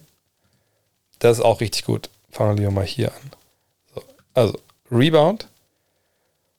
Und achtet mal drauf hier. Smart, aber auch Williams, Tatum, alle haben den Ball schon wieder im Visier. Also, nee, sie fangen nicht erst an, wenn sie über Mittellinie sind oder so. So, da ist der erste. Williams geht hin, macht direkt irgendwie Stress bei Durant. Dann, dieser kleine Stunt hier, dieses kleine kurz nochmal in den Lauf gehen von Tatum. Auch das ne, nervt halt Durant. Durant kann sich nicht das Feld angucken, kann nicht über alle drüber wegschauen und gucken, okay, wo geht der Ball jetzt vielleicht hin? Was mache ich als nächstes? Er muss auf diese beiden Leute reagieren. Er macht dann hier diesen Behind the Back. Der ist schon schwierig, weil dann auf einmal smart denkt, oh, das ist eine Chance. Ne? Behind the Back ist immer schön für einen Verteidiger, genau wie so Rollings, dass man vielleicht reingreifen kann. Und auch da, ne, Stress, Stress, so dass der Angreifer jetzt den Ball aufnimmt, weit vom Korb entfernt, wo er nicht gefährlich ist. Jetzt kann man sich wieder sortieren. Ne? Smart sagt, geh du da, also bleib, ne, Tatum, bleib bei Irving, ich habe Durant. Ne? Williams muss sich rausorientieren hier zu Curry, auch weil Dragic schon zeigt, hey Curry, du bist frei. da sollte der Ball vielleicht hingehen. Und dann geht der Ball auch dahin klares Mismatch für Curry. Wir sind schon wieder spacing-mäßig nicht optimal hier unterm, auf der linken Seite. Deswegen ruft auch Curry jetzt dann Griffin hoch ja, zu diesem Pick and Roll. Durant will auf der Weak Side hier, Seite ohne Ball, noch eine Aktion starten, um da sicherlich auch nochmal ne, die Hilfe zu beschäftigen. Und wir sehen aber hier, dass dieses Pick and Roll wird nicht etwa äh, im Eis verteidigt äh, oder der Drop Defense, sondern ihr seht das. Horford sagt direkt an, nee, nee, pass auf, ich krieg, hab das schon, hab das, hab das im Griff hier. Geh mal mit mit Griffin, ich hab Curry. Und hinten, ne, Durant taucht so ein bisschen hier rein, um mal die Hilfe mitzunehmen von Tatum, weil Tatum sagt, okay, Smart ist zwar ein super Verteidiger, aber ein bisschen klein vielleicht. Jetzt hat Irving natürlich die Chance, hinten rauszulaufen. Macht er auch, aber läuft in dem Fall wahrscheinlich auch ein bisschen auf die falsche Position. Ich glaube, es ist besser gewesen, wenn er hier oben hingelaufen wäre. Äh, so mehr Richtung äh, 45 Grad, weil er der Weg für ähm, Tate ein bisschen länger gewesen wäre. Und bleibt der Passwinkel dann besser, wenn es noch zu Durant gehen soll. Und ja, faked dann Baseline, hat dann auch Tatum soweit ausgefaked. Vielleicht aber nicht die beste Entscheidung, weil eben Durant da genau steht, wo er nicht hindrivet. Deswegen geht Durant auch raus. Brown Ne, nee, Smart geht mit. Jetzt aber Tatum gegen Irving, finisht er den? Ja, finisht er. Gut gemacht. Auch wenn es ein bisschen, bisschen eng war. Nächste Szene. Und das ist natürlich echt jetzt Money Time auch hier.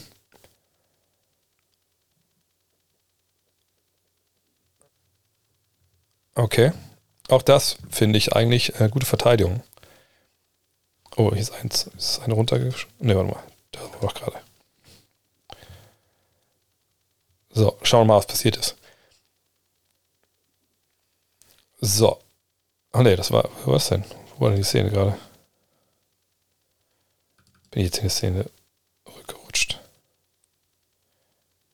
Ah, da ist echt der Wurm drin. Egal. Wo war denn die Szene eben?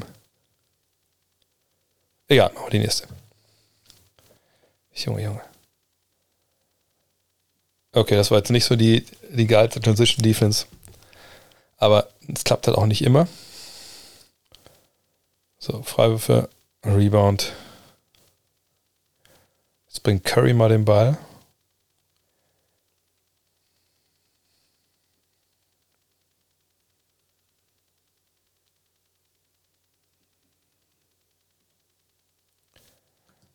Ja, gutes Play. Was ihr das gerade mitbekommen habt. Also, das ist vielleicht besonders für die Offense jetzt hier über die Netz. Also, das sind schon Plays jetzt hier. Das Play das ist schon, das ist schon verdammt schwer zu verteidigen. So, wir sehen das jetzt hier, eine Curry mit dem Ball. So, erst hier Irving, würde ich sagen, mit so einer Art Iverson-Cut, auch wenn es natürlich nicht so eng lang gelaufen ist an den beiden Big Men, die den Block darstellen. Kriegt dann den Ball und ähm, gucken, was passiert. Curry geht einfach hier zur Weakside rüber. Ähm, und Irving ne, will den Drive hier zur Seite, weil der relativ offen ist. Durant, der täuscht, glaube ich, hier so ein bisschen diesen Block an für Curry. Was muss Williams das respektieren? Äh, genauso wie Brown das respektieren muss. Und erst als jetzt Durant jetzt rausgeht in der Dreierlinie, ist klar, oh nee, der, der hat da gar nichts mit zu tun. Und jetzt ist es ein bisschen abhängig davon, wie schnell die Defense reagiert. Seht, dass alle zum Ball gucken, was auch gut ist in dem Fall. Aber wer muss jetzt die Hilfe geben? Ist es White, ist es Horford, ist es Williams? Und eigentlich würde, sollte man sagen, oder würde man das am liebsten haben, wenn Williams hier jetzt in den Weg geht, dann kann Brown kurze Wege verteidigen bei Durant, bei Curry, Horford hier ist ein bisschen längerer Weg. Aber das wäre besser, als wenn jetzt, keine Ahnung, einer von denen rauskommt, weil dann ist es Pass, Pass, je nachdem, und dann ist es schwer zu verteidigen.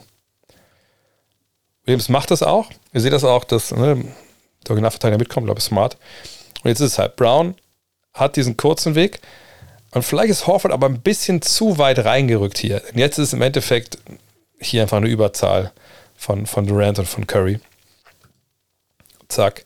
Und sehen auch, dass eigentlich Griffin ja auch einen ganz guten nochmal Block hier so stellt für Horford, aber die hören nicht auf zu verteidigen. Jetzt läuft White da halt hoch. Curry ne, attackiert diesen, äh, diesen Closer, der nicht so gut war. Wir sehen, Smart steht schon hier, um das irgendwie ne, aufzunehmen. Horford war proaktiv in die Ecke rotiert zu Dragic. Williams kommt rein. Deswegen ist auch das Anspiel zu, ähm, zu Griffin nicht, nicht offen. Und dann geht er bei raus zu Irving, der dann halt äh, einen freien Dreier hat. Bisschen mal hart mit einer ja, griechisch-römischen äh, Ringer ein, einladen und kriegt sogar noch das, das Foul gegen, gegen Griffin gepfiffen. Also echt verrückt. Oh, das kannst du nicht verteidigen. So, gehen wir weiter, weiter nach hinten.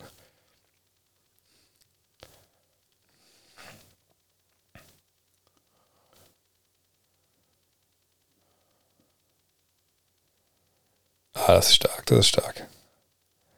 Ah, guck dir das mal an. Auch hier wieder. Wann die Defense schon. Okay, was würde ich sagen? Wann beginnt die Defense in, in dem Fall? Die Defense beginnt mit dem Einwurf. Achtet auf Marcus Smart. Also der Ball kommt äh, von, von Irving zu Dragic. Und Smart bleibt direkt hier und sagt: Pass auf, der Ball geht nicht zurück zu Kyrie Irving. Ich kümmere mich um Kyrie Irving. Schon mal sehr wichtig. Dann. Tatum hat jetzt hier kein wirklich gutes Matchup für ihn ne, mit, Dragic. Geht aber, ne, backpedalt, erst als er das, den Speed rausnimmt. Alles klar. Wir sehen hier hinten Williams und Durant mal wieder in diesem Ringkampf. Und Williams echt physisch, äh, der, der zahlt eine Menge drauf, auch in diesem Matchup, glaube ich, weil er immer wieder mit Körper rangeht. Horford ist da so ein bisschen zur Hilfe, auch weil er, glaube ich, jetzt Griffins Dreier nicht so super respektiert. Und dann, ja, Durant rutscht eh so ein bisschen raus. In dem Fall kann Horford dann beide verteidigen. Das ist ein bisschen weird Ballübergabe da in dem Fall. Horford kann auch da wieder beide verteidigen. Und guck mal hier, einmal geswitcht, rüber, wieder geswitcht. So, jetzt ein halbes Pick and Roll. Griffin könnte reingehen. Aber achtet mal drauf, diesen Kontakt, den Horford da mit Griffin aufnimmt, das ist verdammt wichtig, weil er eben so eben die Möglichkeit nimmt, da reinzurennen und irgendwie einen Alley oder einfach ein Anspiel zu kriegen. Und Williams macht eben auch Druck bei, bei Durant und so wird diese Aktion wegverteidigt, dass es im Endeffekt in so einem 1 gegen 1 endet. The Griffin nochmal da mit diesem Block, je nachdem, ob jetzt Durant halt wirft ähm, oder ähm, ob er jetzt ihn anspielen will. Ne? 1 gegen 1 da, ne? aber kein Raumgewinn, geile Defense. Auch dass Williams so schräg vorbeispringt und Horford direkt zum Ausblocken. Brown hilft aus beim Ausblocken, sagt nicht, Big Man macht das alleine. Das ist schon verdammt gut. So, den letzten Angriff nehmen wir auch noch alle mit. Das sind noch was, fünf Stück, glaube ich, noch.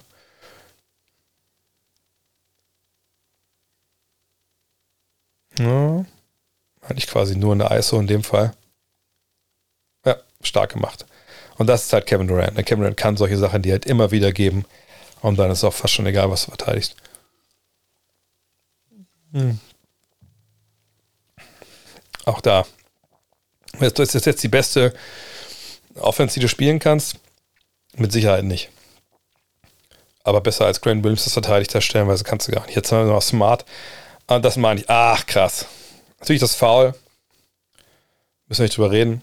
Ja, aber dass er da hingeht, dass er Druck macht, dass er Stress macht, das ist halt wichtig. Hab das jetzt nochmal noch mal zurück. Nee, das wollen wir nochmal zurückgehen hier. Mal gucken hier. Also es ist einfach nur ne, quasi stellen sich hin. Größenvorteil für Durant. Ne? White bleibt dran, nah dran.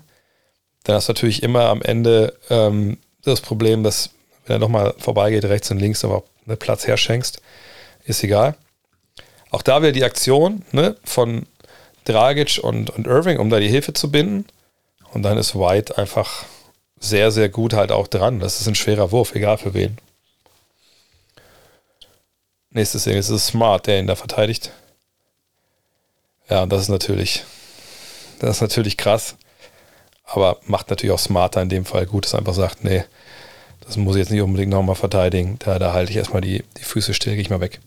Komm, mal ein paar Fragen. Ist, gefällt euch das so? Sagt mal bitte, weil ich niemand nicht weiß, ob das dann zu nerdig ist. Ob, sind noch welche da? Oh, wir haben ein paar Leute verloren hier.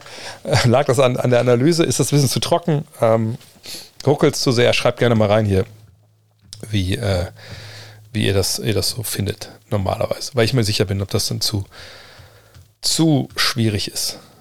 Also nicht so schwierig im Sinne von, ist nice, okay. Äh, ob es einfach ne, zu sehr reingeht oder so. So, jetzt weiß ich ehrlich gesagt gar nicht, wo wir letzt, wo ich aufgehört habe. Letztes Mal. Die interessieren die Fragen mehr. Alles klar. Dann gibt es auch jetzt wieder Fragen. Vielleicht war es eben auch ein bisschen zu lang. Ähm, warte mal, ich steige irgendwo ein.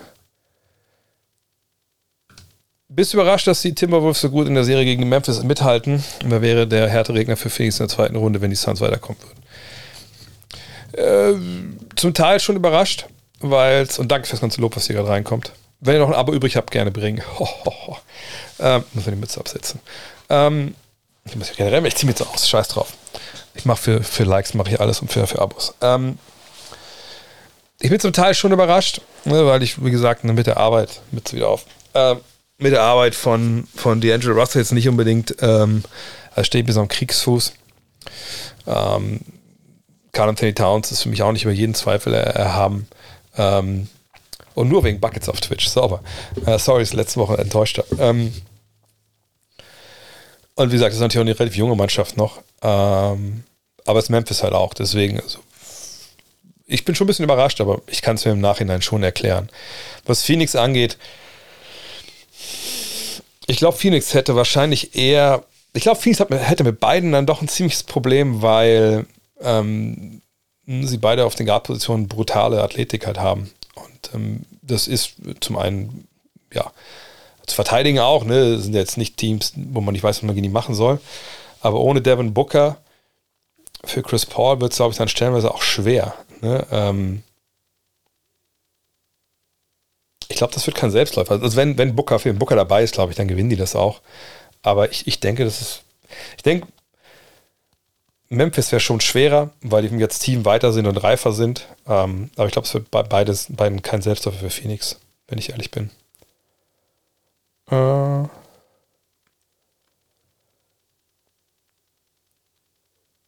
Genau, Frauen haben keinen, es ist ja kein Keller, es ist ja sogar einfach mein, mein Homeoffice. Wenn es mein Keller wäre, würde ich nichts sagen. Der Keller sieht auch scheiße aus, so ist es nicht. Und das, jetzt wo du es sagst, eigentlich auch das meiste Zeug von meiner Frau. Ich muss mal, ich muss hier mal auf den Tisch schauen einfach. Ähm.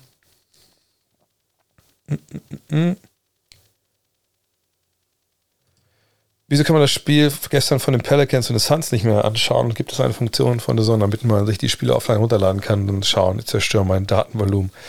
Äh, runterladen glaube ich nicht, nee. Wüsste jetzt nicht, dass es geht. Ich habe heute auch nur gesehen auf Twitter, dass es irgendwie technische Probleme gab mit der, also von der NBA, nicht von der Zone, sondern NBA hat, der, also ich habe einen Kollegen Flo Perch gesehen, der getweetet hat, ey, wir sitzen hier Jan Jagler und ich wollen das Spiel sehen, wollen das Spiel kommentieren für euch. Und wir haben hier Standbild. So, und da hat die NBA wirklich in dem Fall Scheiße gebaut. Und ich denke, das ist, also ich habe gesagt, ich habe kein offizielles Statement, aber ich kann mir vorstellen, dass es deswegen nicht on demand ist, weil ähm, da einfach ähm, kein Bild angekommen ist. Also das willst du dann zeigen. Und deswegen ist es wahrscheinlich auch nicht, nicht zu sehen. Ich weiß aber auch nicht, wie lange diese Störung, Störung ging, keine Ahnung. Aber das ist eins, wie ich es mir jetzt ähm, erklären kann. Schröder zu den Hawks. Mm, nee, das würde nicht passen. Er und, ähm, Trey Young zusammen. Äh, glaubst du, die Nuggets können nächste Saison die Meisterschaft angreifen? Das ist eine reelle Chance, alle gesund sind. Ja, wenn alle gesund sind, wenn, wenn Jamal Murray dabei ist und Michael Porter Jr., dann sehe ich durchaus ein Team, was in die Finals schaffen kann, klar. Ähm, Oh, das freut mich. Muss mal ein Lob für deinen Signature-Wein. Ich bin ja der Erste, der einen Signature-Wein hat, oder was? Meine Freundin war auch begeistert. Ja, ich habe den hier stehen. Ich habe gar nichts gesagt. Also, ich habe, also einer von euch, das ist ja jetzt gar nicht irgendwie, bin ja nicht ich, sondern, also einer von euch hat ähm, mich angeschrieben, der Andreas heißt der Paukner, ey, pass auf, bla bla bla. Ähm, damals, damals, vielleicht erinnert euch, wenn ihr, wenn ihr Weinkeller-Veteran, MB Weinkeller-Veteran seid, dann kennt ihr den Andreas, der uns damals dem Lennart mir Wein zukommen lassen, also hier, ich finde das gut, was ihr macht. Hier, das mache ich, ich bin, bin, äh, ich habe einen eigenen Weinberg, bla bla bla. Ähm, Würde mich freuen, wenn ihr einfach na, mit Spaß habt, was trinken könnt und ähm, müsst gar nicht großartig Werbung machen. Ich schicke einfach die Dinger zu. Und da habe ich zu lange gesagt, oh mein Gott, ich trinke gerne abends, bin gerne abends blau. Nee, bin ich nicht, aber ich kann einen guten Wein zu schätzen wissen. Und er sagt, ja, ich auch. Und dann haben wir das probiert und fanden es beide super. Dann haben wir es on air auch dann äh, na, im Weinkeller dann das genossen. Und dann hat er mich angefragt vor ein paar Wochen, Monaten jetzt schon, so, hey, ich würde gerne so einen Wein mit dir machen irgendwie. Dann hatte ich erst keinen Bock. Weil ich denke, da muss ja nicht alles. Es reicht ja, wenn ich hier euch die, die Abos aus der Nase ziehe. Ich muss ja nicht auch noch irgendwie jeden, jeden, jedes Genre irgendwie monetarisieren. Aber ähm, als es damit in der, Ukraine, äh, in der Ukraine passiert ist mit dem Krieg, dachte ich so, ach komm, lass uns das machen, wenn du denkst, dass es eine gute Idee ist. Und ich hab, er hat mir dann so, also das habe ich vorher gesagt eigentlich, ich habe mir Sachen zu, habe ich mal getastet, dachte mir so, ah, der gefällt mir ganz gut. Es gibt einen Wein, den ich auch sehr cool finde persönlich und der ist halt super nah, vielleicht sogar besser als, als der. Dann sagst du, wir machen das, aber ich möchte, dass mein Anteil, dass du den sammelst und dann spende ich den äh, für, die, für die Ukraine. Und das machen wir jetzt und äh, ich weiß nicht, ob einer von euch äh, den, den Link parat hat ähm, wo man den, den bestellen kann, wäre cool. Ansonsten müsst ihr aber mal Andreas Paukner, ich glaube shop.ae-wein.de, kann das sein? Und dann findet ihr Getting Bouquets. Ähm, und ist, äh, ja, ist nice. Also ich finde es auch super, super Wein. Ich habe auch jetzt, was hatte ich? Ich hatte zwölf Kisten, äh, zwölf Kisten. Ich hatte zwölf Flaschen und ich glaube, acht davon sind nur noch da. Ah, ich habe auch ein, zwei verschenkt. Ähm, was haben wir noch? Ich glaube, wir müssen nochmal hochscrollen, weil ich habe jetzt hier schon fast alle Fragen weg. Äh,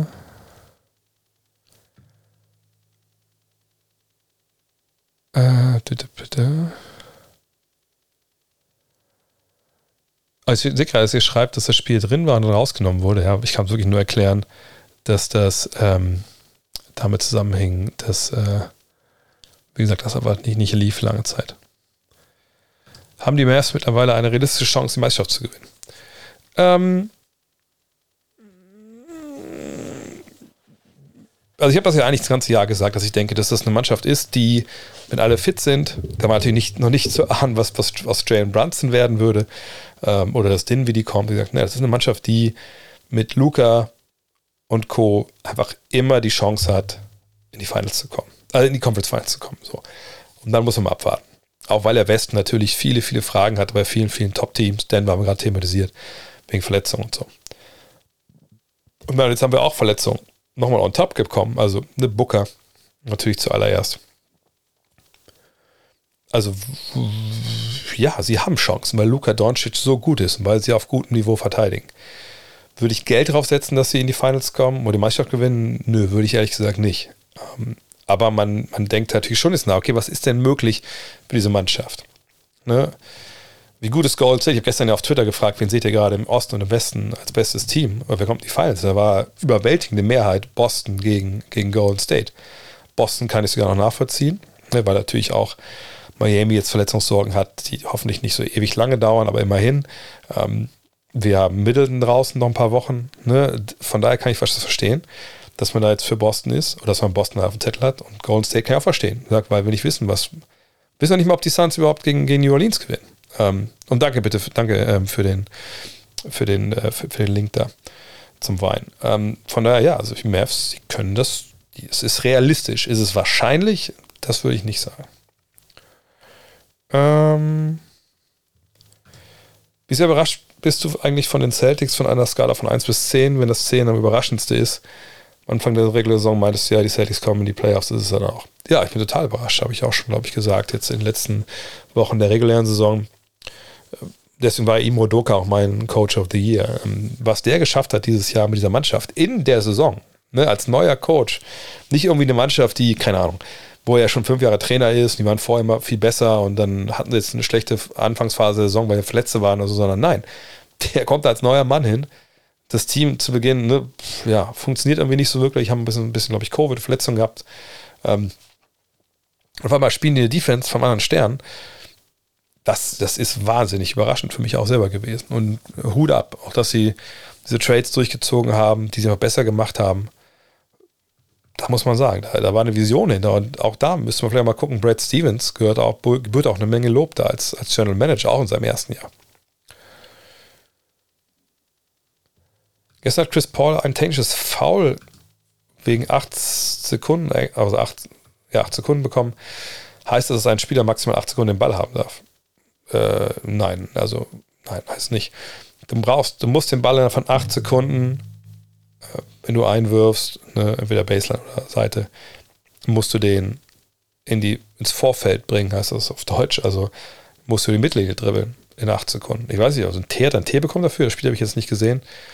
Kann ich mir eigentlich nicht äh, erklären, aber die Mittellinie musst du dribbeln mehr. Es gibt, beziehungsweise gibt es in der Highschool, ich denke, das gibt es auch immer noch. Ähm, als ich da war, gab es die Regel und am College auch eine Zeit. Gibt es das im College noch? Das weiß ich gar nicht. Aber in der Highschool gab es immer die Regel, damals, dass man nicht länger als fünf Sekunden einen Spieler nicht dribbeln durfte, wenn er eng verteidigt wird.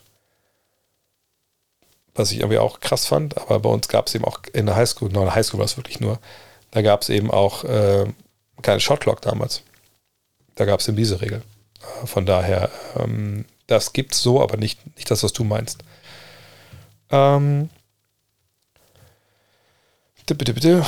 Justus hat ein Video gemacht, äh, zum Spiel zwischen den Bucks und Bulls, bei dem er erklärt, dass die Bucks es sehr schwer gemacht haben, für Levine und DeRozan an ihrem Verteidiger vorbeizugehen, indem die Verteidiger ihnen die linke Seite angeboten haben und die rechte Seite zugemacht, damit beide nicht in ihre Sweet Spots kamen. Gibt es auch noch andere Starspieler, die man auch so gut verteidigen kann, wenn man ihnen dann Seite wegnimmt. Das ist ja nichts ähm, Ungewöhnliches. Also, dass man einen Basketballspieler in der Regel gerne zu seiner schwachen Hand ähm, schubst oder versucht dahin zu leiten. Das, glaube ich, ist ab. Ich meine auch besser hin. Ähm, das ist, glaube ich, auch ab Bezirksliga schon Usus und das macht man gerne, einfach weil das ein gutes Mittel ist, einem Spieler, der klare Stärken und dann vielleicht einen Bereich hat, wo er nicht ganz so stark ist, die wegzunehmen. Ja, also das ist nichts, was jetzt irgendwie ähm, besonderes Merkmal jetzt ist, auch gerade sich von Bulls oder so, sondern dafür gibt es ja Advanced Scouts, dafür gibt es ja ne, Videoteams, dass man guckt, okay, was macht der Gegner eigentlich gut? Wo sind die stark drin? Wo sind die nicht so stark drin?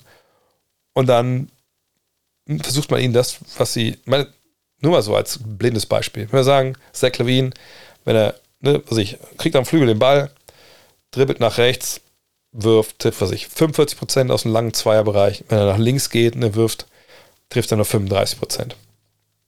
Na klar, dann versuche ich natürlich ihn immer nach links zu bringen, weil augenscheinlich trifft er 10% schlechter. Und das dürfte uns helfen, das Spiel zu gewinnen. Ist aber natürlich manchmal nicht, nicht ganz so leicht, äh, das überhaupt hinzubekommen. Ähm, das braucht eine Menge Disziplin, auch in der Verteidigung, ne, dass man auf Fakes nicht reinfällt, etc. Beim Blocks als Spiel kommt es nochmal schwieriger. Äh, es braucht halt oft dann auch in dem Fall ähm, eine Mannschafts- geschlossene Mannschaftsleistung defensiv, dass alle wissen, was passieren soll. Aber die Jordan Rules zum Beispiel, die, die waren nichts anderes damals von den Detroit Pistons. Von daher, das ist, das ist nichts Neues. Das ist eigentlich äh, Standard, würde ich sagen. Oh, du hast für, du hast für Buckets Champions League sausen lassen. Vielleicht guckt ja mal von der Zone zu. Warum machen wir das nicht da? ah, meiner Meinung nach war eher die unflexible Offense das Hauptproblem der Nets gegen die Celtics als die Defense. Wie siehst du es? Ich meine, es war natürlich nicht so, dass die da jetzt Triangle Offense gespielt hätten oder irgendwas Überraschendes im Angriff, wo man dachte, oh Gott, das wir uns an die Welt noch nicht gesehen. Äh, ich würde auch vermuten und mir aus dem Fenster lehnen wollen, dass es bei keinem Team momentan ist, dass sie sowas spielen. Und dass es auch sehr, sehr schwer ist, im Weltbasketball sowas zu finden momentan. Fakt ist, was die und das hat man vielleicht eben in diesen Szenen gar nicht so sehr gesehen. Äh, ich erinnere mich vor allem an Spiel 1 in dem Fall. Was die Celtics einfach wahnsinnig gut gemacht haben, ist, sie sind halt switchable. Und wenn du das Switching Defense spielst, ich, ich frage euch mal, euch Experten, was ist denn so die, der, der Hauptgrund, warum man switcht? Also, also warum, warum macht man das? Also warum gehe ich denn das Risiko ein, dass wenn meinetwegen es Pick and Roll gibt, äh, zwischen einem relativen Big Man, sagen wir mal, Kyrie Irving und Kevin Durant spielen Pick and Roll, ähm, und ich bin, was ich, Grant Williams oder was ich, ich bin Daniel Tice oder Al Horford, ich habe vorher Kevin Durant verteidigt, warum nehme ich denn in Kauf, dass ich danach Kyrie Irving verteidige, wenn ich so ein Mismatch habe oder umgekehrt? Warum will ich denn das dann im Zweifel, aber warum gehe ich, nehme ich es in Kauf, dass Marcus Smart dann gegen Kevin Durant verteidigt, ähm, dass er da 1 gegen 1 gehen kann, mit einem klaren körperlichen Vorteil. Also warum switcht man in der Defense? Haut das gerne mal in, in den Chat. Ich bin gespannt, was ihr da schreibt. Hm. In der Zeit könnte ich fast sogar den Wein noch machen, weil ich habe nichts mehr zu trinken hier. Naja, egal. Habt ihr gar keine Idee, warum man switcht? Ich dachte, das wäre der, der Experten-Chat. Weil der Weg zum Ballführenden kürzer ist. Hm. Es hat also sicherlich einen Faktor, der da mit reinspielt. Ähm, um den Ballführer weniger Space zu geben. Genau, Wein ist noch da. Aber der ist auch Zimmertemperatur leider jetzt. Ähm, weniger Space, jein. Also einfach nur das, das, ganz, also das ganz Grundlegende, warum man das macht. Wie gesagt, geht schon ein bisschen zu viel, zu, zu sehr rein, um die Gegnertaktik zu unterdrücken. Ja, auch das, das ist jetzt sehr global vielleicht. Das ist ja das Ziel jeder Verteidigung. Ähm, ich warte, ob es noch ein, zwei Kommentare noch gibt hier. Ein Namen, ISO Holger. Ähm, ansonsten sage ich es euch. Das ist gleich das Hauptproblem der, der Netz gewesen, gerade in den frühen. Ähm, um Mismatches, Dreier verhindern, den Ball fühlen, nichts für Freiraum zu geben, damit man sich nicht an Matchups gewöhnen kann. Ist, also vieles von dem ist irgendwie, steckt das mit drin, aber das ist nicht das, keine einfachen offenen Würfe, Drive und Kick oder einfache Drives, ja, eigentlich eher das. Das kann man, das ist das, was ich auch auf hinaus wollte, vom Plank, Plankton. Also, wenn ich switche, ich switche ja nicht einfach nur, wenn irgendwer nach vorne dribbelt und die passen den Ball ein bisschen, dann sage ich nicht, okay, ich nehme jetzt den, du nimmst den und läufst den nachher. Nein. Das Grundprinzip von der Switching Defense ist, dass du immer einen Mann zwischen Ballführenden und Korb hast. So. Heißt, genau was der Plankton hier schreibt, du willst nicht nach Warum spielt man Pick and Roll? Pick and Roll, damit der Dribbler, wenn es irgendwie gut läuft, Richtung Korb dribbeln kann. Egal, ob es jetzt eine Switching Defense ist oder eine, ähm, eine Drop Defense, also willst zum Korb kommen, er will selber finishen, Mitteldistanz hochgehen, werfen oder wenn die Hilfe kommt, Ball rauskicken. Das ist das, was du machen willst, was du erreichen willst. So. Und wenn du switcht, willst du einfach das, ne, sagen wir mal, ganz mal das Pick and Roll oben. Der dribbelt vorbei an dem Blocksteller. Normal hat er jetzt einen gewissen Vorteil. Ne, entweder ne, du stellst ihm den Weg oder so. Aber er hat einen gewissen Vorteil. So sagst du, ey, wir switchen sofort. Und diese Aktion Pick and Roll ist komplett hinfällig, weil du keinen Vorteil daraus generierst, außer du hast eventuell einen Geschwindigkeitsvorteil vom Ballführenden versus dem Verteidiger oder du kannst oben drüber werfen oder du bist körperlich stärker und kannst ihn zum Korb nehmen und irgendwie solche Sachen. Aber dieses Grundprinzip, wir, wir kämpfen uns einen Vorteil gegenüber der Defense, dass die reagieren muss, dass sie helfen, etc. pp. Das fällt weg. Das gibt's nicht. So. Und ähm, das machen die, die, die Celtics aber wahnsinnig gut. Und ähm, dann kommst du an einen Punkt, und das ist ja auch ein bisschen der Kern dieser Frage, wo man denkt, naja, was mache ich eigentlich jetzt gegen diese Leute? Und ich habe vorhin euch ein paar Szenen gezeigt, wo die Netz im Angriff gesagt haben, okay, der Ball ist bei, was ich, bei Durant, bei Irving. Und wir involvieren die, die nächste Hilfe direkt da in irgendeine Abschreifaktion in indirekten Block. Indirekte Blocks sind Blocks, die nicht am Ball gestellt werden, sondern weg vom Ball. Und dadurch, dass die Hilfe da beschäftigt ist, können wir oben eins gegen eins gehen und eventuell einen Vorteil, den wir uns erarbeitet haben, durch einen Switch oder so, den wir provoziert haben, den können wir dann ausnutzen. So. Das sieht ja nicht aus wie, ne, hier, was weiß ich, Triangle Offense oder vier Pässe vor jedem Wurf und dann sagt man schnell, naja, guck mal, die zocken ja nur eins gegen eins. Aber da ist halt schon eine Menge Strategie dahinter und es ist natürlich auch ein bisschen was, was die Defense dir aufzwingt in dem Fall. Von daher, ähm, oh, bitte, bitte kein Gobert-Slender. Das ist leider Blödsinn. Da will ich gar nicht mehr mit anfangen. Habe ich letztens schon auch wieder auf Twitter mich aufgeregt. Äh, wo waren jetzt die Fragen? Äh, so, hier. Mavs haben wir gerade gesagt. Wie groß war der kleinste Center in der Geschichte der NBA und wie groß der größte Point Guard? also könnte ich sagen, der größte Point Guard ist Jans Antetokounmpo mit 2,11 Meter. Elf.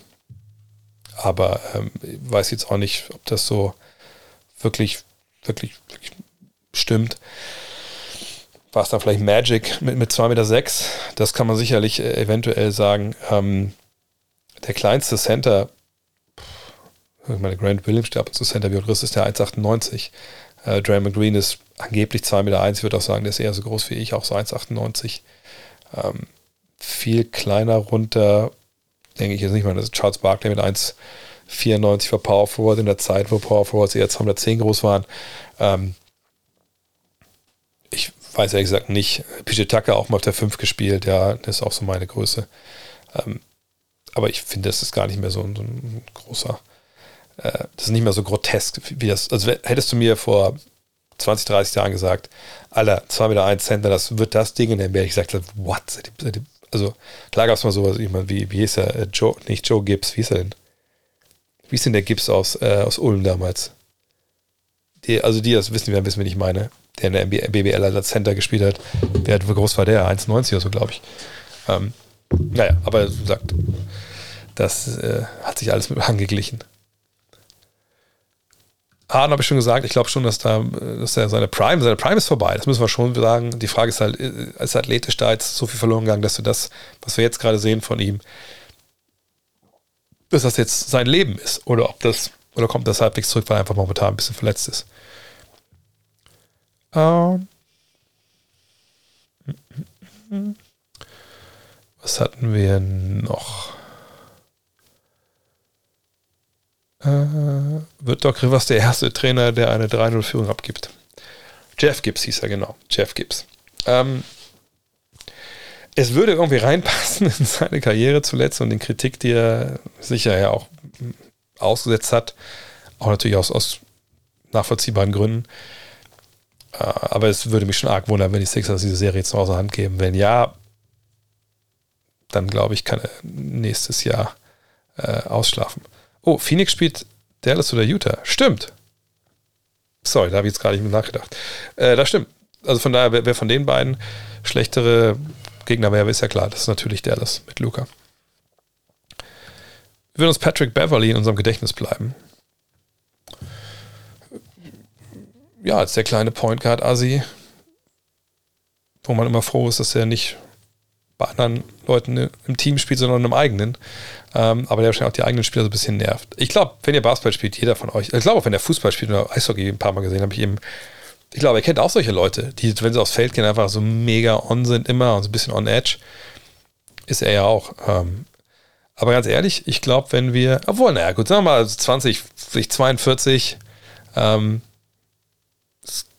warum sage ich 2042 wegen Battlefield oder was? Naja, ähm, 2042, ich denke das ist ein bisschen an die alten Zeiten, also ihr kriegt, seht irgendwie ein Foto von, von, von Beverly, dann wird es sicherlich an den erinnern. Aber äh, ich glaube nicht, dass er jemand sein wird, der mit dem viel gesprochen wird in 20 Jahren. Aber natürlich, er wird uns als Erinnerung bleiben als wahnsinniger Typ, der sich eine Karriere erarbeitet hat, im wahrsten Sinne des Wortes, der weit übers Ziel hinausgeschaut manchmal, aber wo man auch mal denkt, ja, so eine Passion haben für eine, ich weiß nicht, bei mir geht es so, wenn ich Beverly denke ich immer so, hey, wenn ich so viel passionate für eine Geschichte, dass ich mich so reinhaue, dann würde ich auch gerne Patrick Beverly sein. Auch in anderen Lebensbereichen. Äh, und genau, verletzen soll natürlich niemanden, das ist vollkommen klar. Aber eine, wie er seinen Arbeiten nachgeht, das ist schon bewundernswert auf eine Art und Weise. Äh, ich eine Prediction für Warriors Nuggets Game abgegeben habe? Nö, habe ich nicht. Also ich denke schon, dass die Warriors den Sack da jetzt zumachen. Iguodala spielt nicht, habe ich eben noch gesehen. Aber ich, ich würde mich ähm, wundern, wenn die Warriors das nicht gewinnen. Was würde sich einem Spieler wie Jaron Jackson sagen, der immer in Foul Trouble kommt? Das ist immer ein bisschen schwierig, das so pauschal zu sagen. Man muss natürlich mal gucken, was das für ein Spieler, warum kommt der Spieler in Foul-Probleme? Wird er, also bei Beispiel Jaron Jackson einfach nur, ne? Nur mal, also sagen wir mal, du hast einen Big Man, der Shotblocker ist, der vielleicht auch attackiert wird, ne, aus Pick and Rolls vom Gegner. Allein da ist es schon schwer. Wenn du einen Shotblocker hast, der bei jeder Fake springt und irgendwie dann immer rangeht, weil einfach Block geil ist, dann muss man sagen, gut, das kann man relativ schnell abstellen. So, ne? Auf der anderen Seite ist es so, wenn er natürlich ne, oft in solche Situationen kommt, aus dem Pick and Roll und dann ne, Leute in ihn reindriven, Kontakt aufnehmen und so, naja, ne, dann äh, musst du ihm was anderes sagen. So, und da vielleicht musst du gucken, dass du ihn anders verteidigen lässt. Vielleicht darfst du nicht, ist ja auch so ein Punkt, ne? Ich, ich, ich rede jetzt nicht nur über Jaron Jackson, sondern generell den Spielertypen. Bist du vielleicht ein Team, was im, im, Drop verteidigt, dann kommen die auf ihn zu und er ist ein bisschen ne, langsam in seiner lateralen Bewegung, kriegt da die Fouls. Spielst du eher aggressiv, dass du auch so Hedge, also raustrittst aus dem Block und da stehst, wie wir es von Bale Hoffel gesehen haben, ist er dafür vielleicht zu langsam. Ne, das weiß man ja. Deswegen ist es schon mal schwer zu sagen, was sage ich diesem Spieler. In der Regel würde ich sagen, faul nicht. Aber das ist dann vielleicht genauso, als wenn ich einem Werfer sagen würde, Alter, werf mal den Ball in den Korb. Hilft relativ wenig. Ähm, wie würdest du an der Seite von Luca sehen, damit die Mavs ein meisterschaftsfähiges Team werden? Wie, wer würde für dich am, meisten, am besten passen, auch unrealistisch? Und, und was wäre vielleicht ein realistischer Trade? Ich habe da schon öfter mal drüber gesprochen, also jemand wie Anthony Davis oder so wäre natürlich perfekt. Ähm, Embiid, Lu Jokic, so ein Big Man nochmal, ne? Der, obwohl ich weiß, ob vielleicht Jokic dann, aber doch, die würden einfach geil zusammenpassen irgendwie. Das ist aber alles unrealistisch. Auch er mit Janis würde gerade zusammenpassen, aber das sind immer so Wolkenkuckucksheimer Schlösser, die darüber rede ich eigentlich, eigentlich relativ ungern. Ähm, wie gesagt, ich habe ja schon gesagt, ich glaube, sie sind jetzt schon ein Team, wo man sagen kann, also wenn die in die Finals durchrennen, dann wundert es einen. Vielleicht ein bisschen, dass die auf Phoenix geschlagen haben, aber wie gesagt, Phoenix hat Booker gerade verletzt, von daher, da, da kann alles passieren. Ähm, ich glaube, sie haben jetzt sehr, sehr viel. Sie haben die Ballhändler, die wir, was haben wir vergangene Offseason denn gesagt über die Mavs? Ey, die brauchen einen zweiten Ballhändler, der für sich und andere kreiert. Brunson macht das, Dinwiddie macht das jetzt. Da ist eine Menge passiert. Unser aller, unser aller Albtraum, ihr, weil ihr die Fragen gestellt habt, ich, weil ich mir beantworten musste, Christoph Posingis ist weg. Ne, das, da ist ja viel passiert. Man würde sich wünschen natürlich, dass er noch einen zweiten Abo-All-Star bekommt. Ich glaube, jetzt, weil er Brillanz die Brunson gerade zeigt, dass er das nicht ist, aber ähm, so ein Paul George, Kawhi Leonard, so die Kante. Aber ich sehe ehrlich gesagt nichts, was realistisch ist, dass sie so einen Spieler bekommen.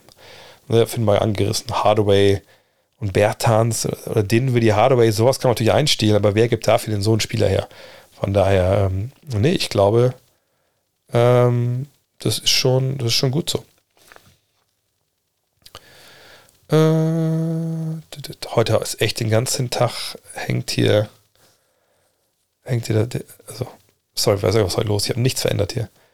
Ähm, äh, Panwana oder Panona kannst gerne mal eine Frage stellen. Ich glaube ich, heute habe ich ein paar Fragen verpasst.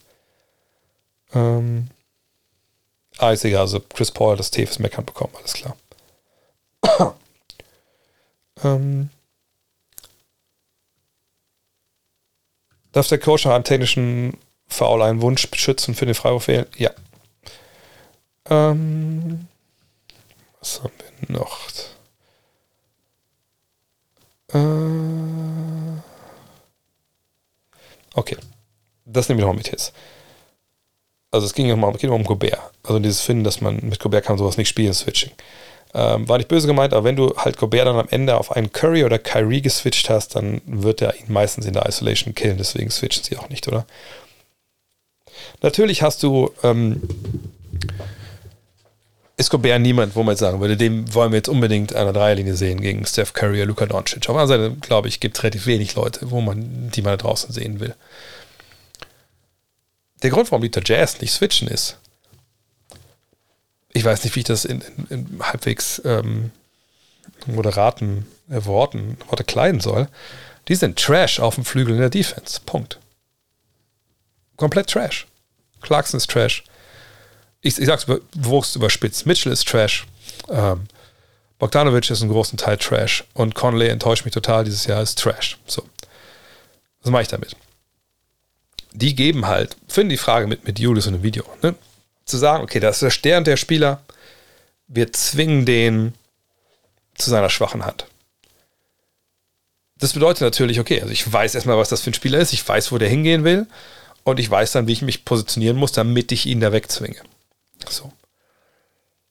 Ich sage nicht, dass sie das gar nicht können, Aber wenn man sich die Spiele anguckt, gerade jetzt gegen Dallas auch wieder, wie viele wirklich straight Drives da abgegeben werden. Nicht immer mit der schwachen, nicht mit der starken Andauerung, mit der schwachen, aber in der Regel einfach, wenn die Offense schon kriegt, was sie will gegen dich, dann ist das kein gutes Zeichen. Und ich habe Jonathan von, von Jeden Tag NBA jetzt auch schon mal ganz gut erwähnt, ganz gut gefasst. Rudy Gobert ist ein Floor Raiser. Rudy Gobert, den steckst du dazu, zu dieser Trash-Truppe in der Defense und sagst, Rudi, du siehst die Jungs ja auch so, ne? Da können auch mit dem Krückstock kommen, die würden an denen vorbeigehen. So. Kannst du bitte so helfen, dass wir als Defense trotzdem Top 10 sind? Rudi Gobert sagt, oui. Oui, je. Keine Ahnung, was kann auf. Je. Was heißt denn kann? Egal. Er sagt, je mach das. So. Und dann macht er das. Dann kommst du in die Playoffs, wo eben Teams sich auf dich äh, einschießen können. Und ähm, am Ende des Tages ist es dann so, dass dann er aushilft, aber das dann so aufgestellt wird von der Offense, dass wenn er aushilft, da einer frei steht, der einen Dreier werfen kann. Punkt. Dann knallt es. Dann trifft ein Terrence Mann, dann trifft Maxi Kleber, da was Bertans, na, dann passiert das halt. Das ist halt der Vorteil, wenn du eine Offense in so einer Mannschaft spielst, die defensiv solche Schwachstellen hat, dass du genau da attackieren kannst, du gehst vorbei, es muss Hilfe geben, du ziehst den Big Man als Hilfe. Weil wer, wer soll denn sonst helfen? Und dann ist es vorbei. Ich hatte eine Diskussion auf Instagram mit einem äh, 3 gegen 3 äh, Spieler, ich glaube aus der Schweiz, wo es auch darum ging, ne, dass, dass der Gobert das Problem ist. Und dann sage ich, nein, nochmal. Wenn es so wäre, also auch dieses Narrativ, naja, die switchen ja immer auf Gobert. Schaut euch mal die, die Ballbesitzer an. Vielleicht ein Thema für Buckets das nächste Mal ich sage nicht, dass es gar nicht passiert, dass jetzt nur dann Doncic gegen Gobert spielt. Ne, aber wie gesagt, das ist ein Matchup, das kann kaum einer gewinnen, selbst Beat nicht, whatever. Die aller, also für mich der überwiegend große Teil, ich habe die Zahlen jetzt nicht, nicht, nicht im Kopf, aber auch vom Augentest her, zum aller, allergrößten Teil ist es ja so, dass ähm, sich ein Matchup besorgt wird, sagen wir jetzt mal, mal Dallas, von Doncic, von Brunson, gegen einen schwachen Verteidiger. Gegen Conley, gegen ähm, Mitchell gegen Bogdanovic, gegen Clarkson. Der wird dann geschlagen, dann muss Gobert aushelfen und dann geht der Ball raus. Weil Gobert in dem Fall die ärmste Sau ist. Er ist nicht der, der zum Anfang attackiert wird. Er ist der, der die Attacke, eine Cleanup on Al Clarkson, der dann kommen muss, die halt ne, stopft das Loch und hinter ihm rotieren die noch nicht mal richtig gut. So, das ist das Riesenproblem. Und deshalb reagiere ich bei solchen Sachen auch ein bisschen allergisch. Ich bin jetzt kein großer äh, ne Freund von Rudy Goberts Offensivspiel etc. Gar keine Frage. Aber defensiv, wenn mir einer da sagt, der ist das Problem, dann sage ich, nein. Du kannst da jeden, du kannst da im Beat reinstellen. Von mir ist auch unter Combo und es wird kein Stück besser werden mit den Dudes, die da draußen verteidigen. Oder so tun, als ob sie verteidigen. Ähm, ja, für den VR, also für die Videobeweis in der NBA gibt es klare Regeln, wann drauf geguckt wird und wie kannst du auf rw.com nachlesen. Ich habe es auch ehrlich gesagt nicht alle Regeln im Kopf, also meistens sind am Ende natürlich der, des Spiels wird dann genau drauf geschaut, wo und wann. Aber da gibt es halt Regeln. Und dann gibt es eben die Coaches Challenges, die, ähm, die dazukommen können dann. Ich verfolge Basketball, habe ich sehr, noch nicht sehr lange, habe nie selbst gespielt, okay. Eine allgemeine Frage, wie kommt es, mir kommt es so vor, dass viele Spieler insbesondere vor Dunks oder Layups einen Schritt zu viel machen. Gepfiffen wird das aber nie, täuscht da der ungeübte Blick oder lassen die Schiris tatsächlich vieles durchgehen. Alles ein bisschen. Also zum einen ja, ne, es wird ein bisschen durchgehen gelassen. Auf der anderen Seite ist es so, dass in der NBA das auch ein bisschen anders gepfiffen wird, Schrittfehler als in der Fieber. Es gibt diesen Gather-Step, wenn ich den Ball aufnehme, dann geht es eigentlich erst los in der NBA mit dem Zählen und das ist dann halt oft ähm, für unsere Augen ein bisschen, sieht falsch aus, aber sie lassen da auch relativ viel ähm, durchgehen. Das ist für meinen Begriff auch nicht, nicht gut, ehrlich gesagt. Kann ich kurz den wesentlichen Unterschied zwischen Fieber und NBA-Regeln erklären? Bei der Sohn meinte Alex Vogel letztens, dass auch Schrittfehler in Europa häufiger anders. Ja, habe ich gerade quasi schon erklärt. Ähm, das kannst du auch mal googeln. Es gibt auch Aufstellungen, wo die gegenübergestellt werden. Was man sagen muss, ist, dass es in der Fieber allerdings in den letzten Jahren auch Bestrebungen gibt oder Strömungen gibt, dass das mehr angepasst wird Richtung NBA. Man ist noch nicht komplett da, aber so ein paar paar Sachen. Ne, das, als ich noch gespielt habe, da war es immer Klassiker, wenn Amerikaner rüberkamen, die haben sich erstmal zeigen lassen müssen von den Coaches hier, wie Schrittfehler hier funktionieren. Das ist halt beim, Lau beim Loslaufen ist das eigentlich der, der Hauptunterschied. Ne? Du fängst den Ball, du stehst, dann hast du ja in der Regel ein Standbein und ein Bein, mit dem du halt, also das ist dein Standbein meinetwegen, das Bein ist das, mit dem du halt einen Sternschritt machen kannst, so attackieren, so Jab-Steps und so. Und dann, wenn du losläufst, und das ist dein Standbein hier, wie gesagt, wenn du dribbelst, erst dann, als ich gespielt habe, darfst du hinten dieses Bein heben. Wenn du das Bein gehoben hast und dann hast du gedribbelt, dann war es Schrittfehler. Und das hatten viele Amerikaner eben nicht drauf. Das, ne, das ist eben so eine Eigenart gewesen von, von hier.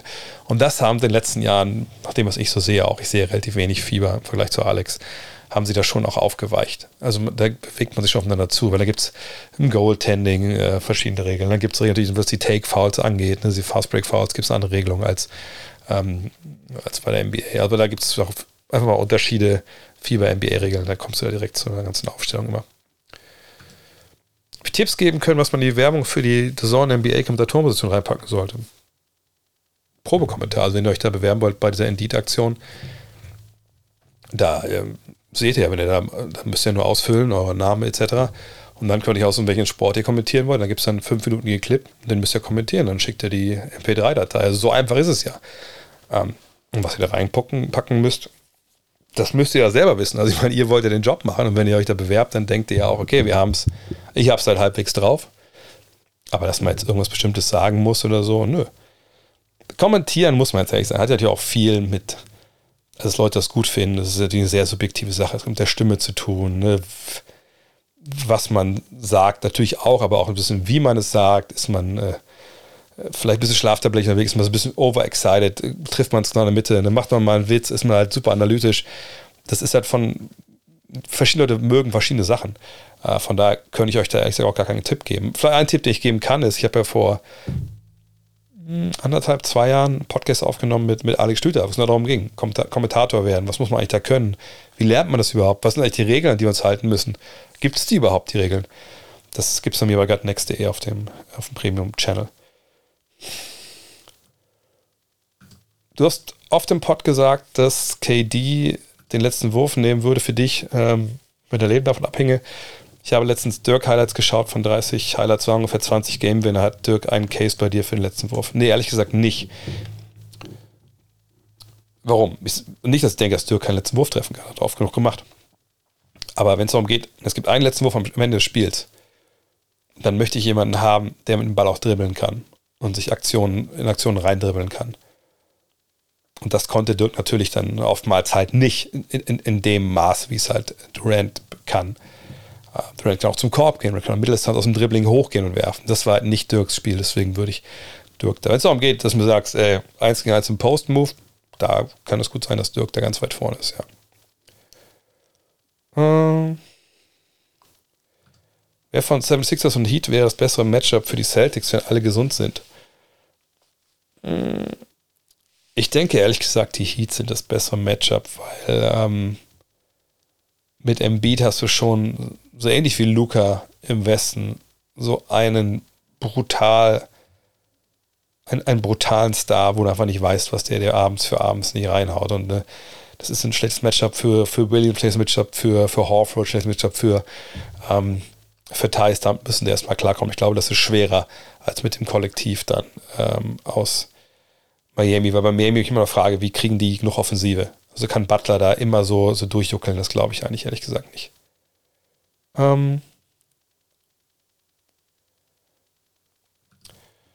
warum Mitchell so schnell Verteidiger ist, momentan, das hat natürlich auch viel mit, ähm,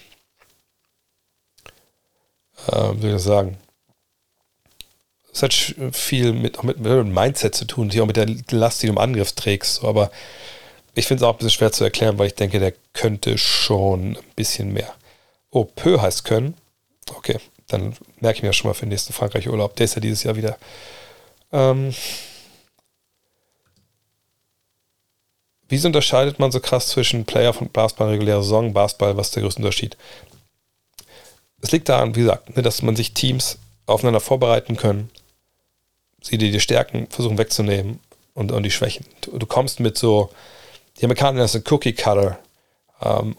Also einfach mit, ne, also Cookie Cutter sind ja, hier, heißt denn diese äh, Keksform, ne, Ausstecher. Dass du einmal das Gleiche machst. Das alles du kommst, so weit kommst du, damit kommst du nicht weiter in Playoffs, weil der Gegner das weiß, was kommt, das nimmt er dir weg. So, und keine Fehler zu machen, wenig Fehler zu machen. Ähm, wirklich äh, das hinzubekommen, dass man unter Druck dann man sieht, Option 1 und 2 ist weg. Was, die, die die ganze Saison da waren, warum sind die weg? Wie, wie komme ich weiter? Bin ich in der Lage, zwischen, von Spiel zu Spiel Sachen zu ändern, als Mannschaft, dass wir andere Sachen machen, dass wir auf andere Sachen konzentrieren, als wir die Tage vorher gemacht haben? Können Rollenspieler vielleicht auch ein bisschen über, über ihren Horizont hinaus wachsen und Sachen machen, die sie sonst nicht so gut können und die sonst nicht machen sollten? Ähm, das ist, ähm, das ist schwierig.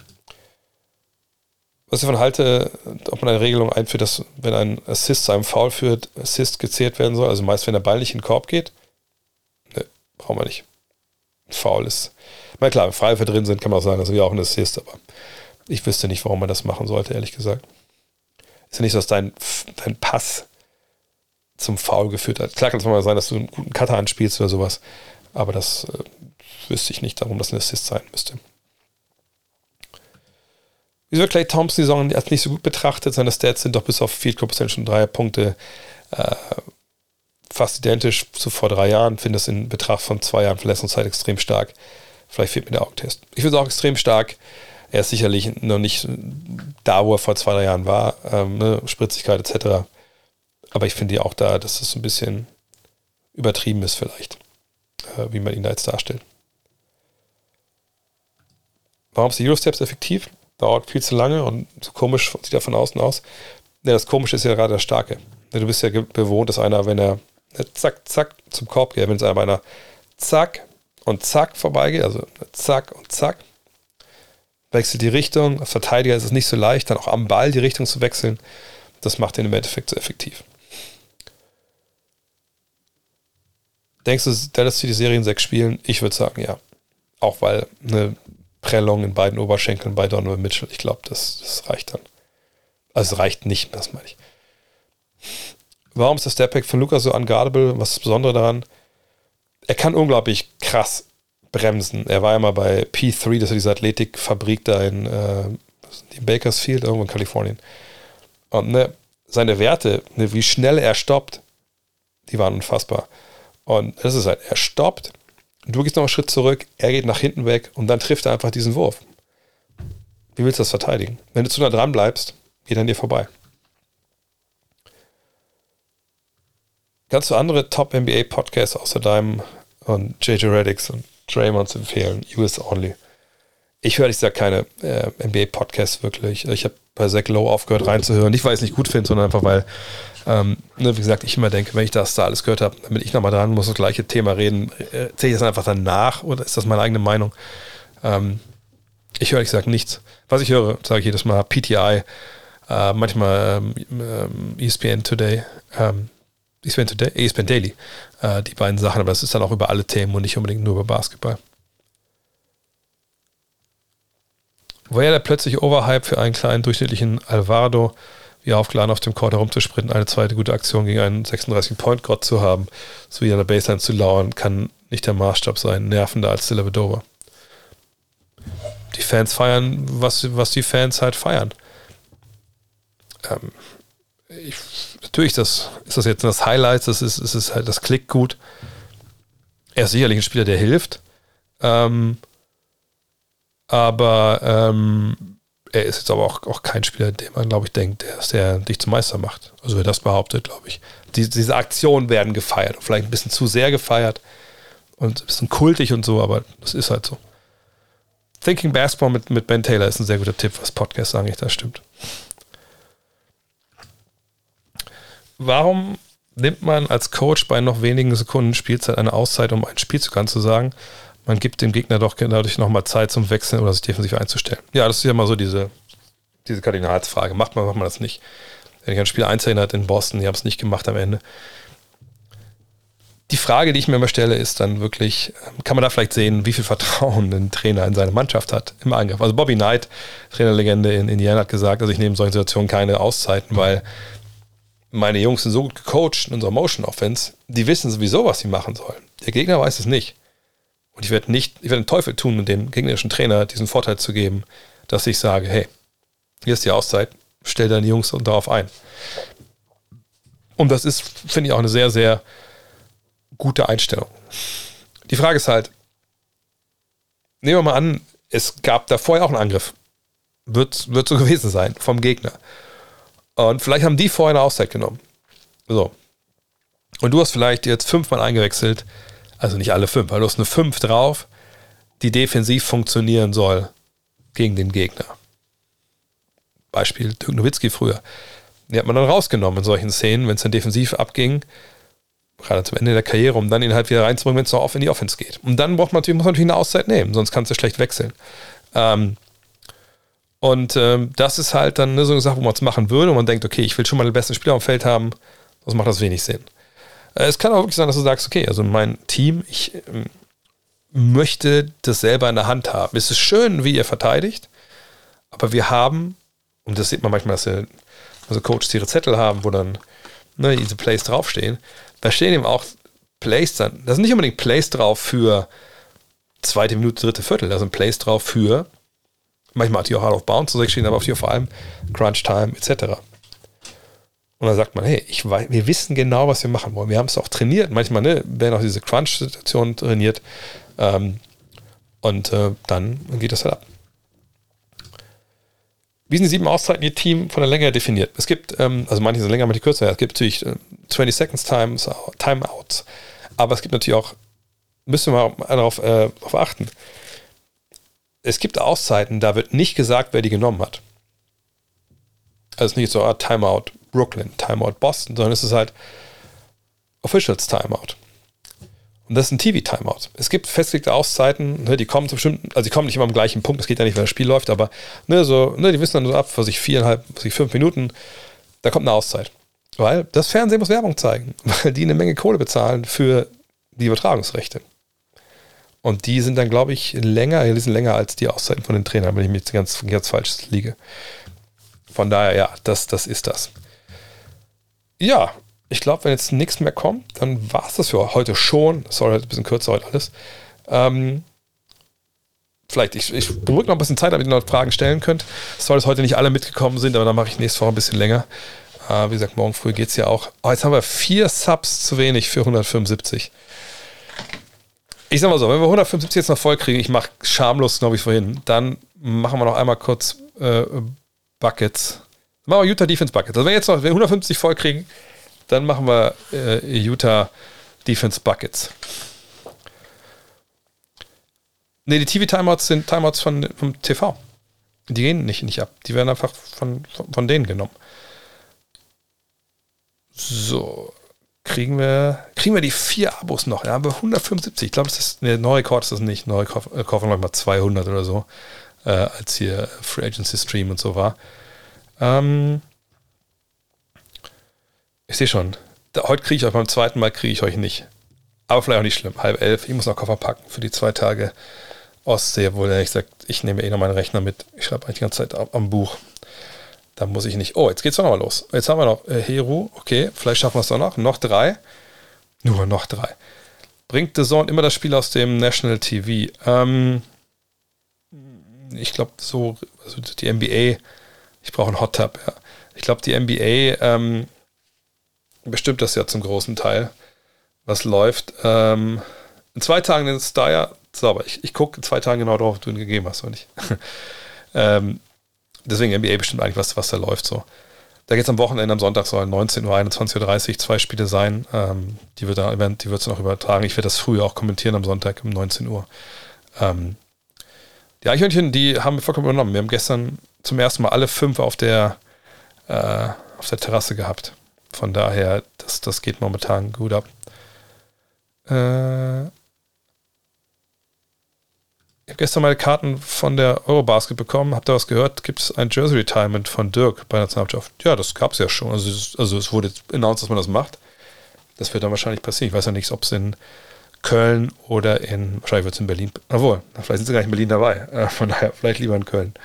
Obwohl, ne, die werden das schon schaffen, da bin ich schon relativ sicher. Okay, Schaffen wir das nicht mit den letzten dreien? Komm, dann gucken wir einmal kurz mal. Ich gucke einmal kurz rein. Ich mach's trotzdem.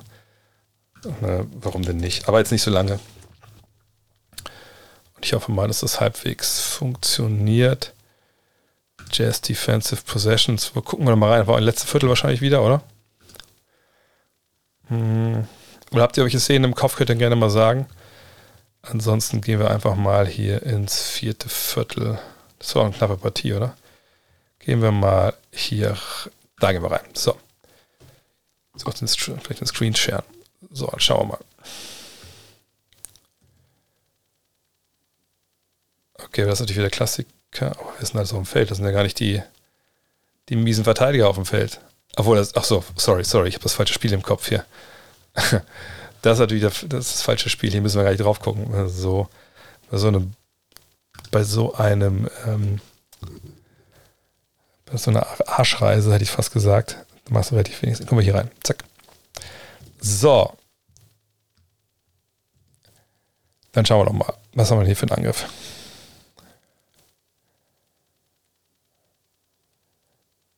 Okay. Blocking Foul. Bogdanovic war nicht happy. Wäre ich auch nicht an seiner Stelle gewesen.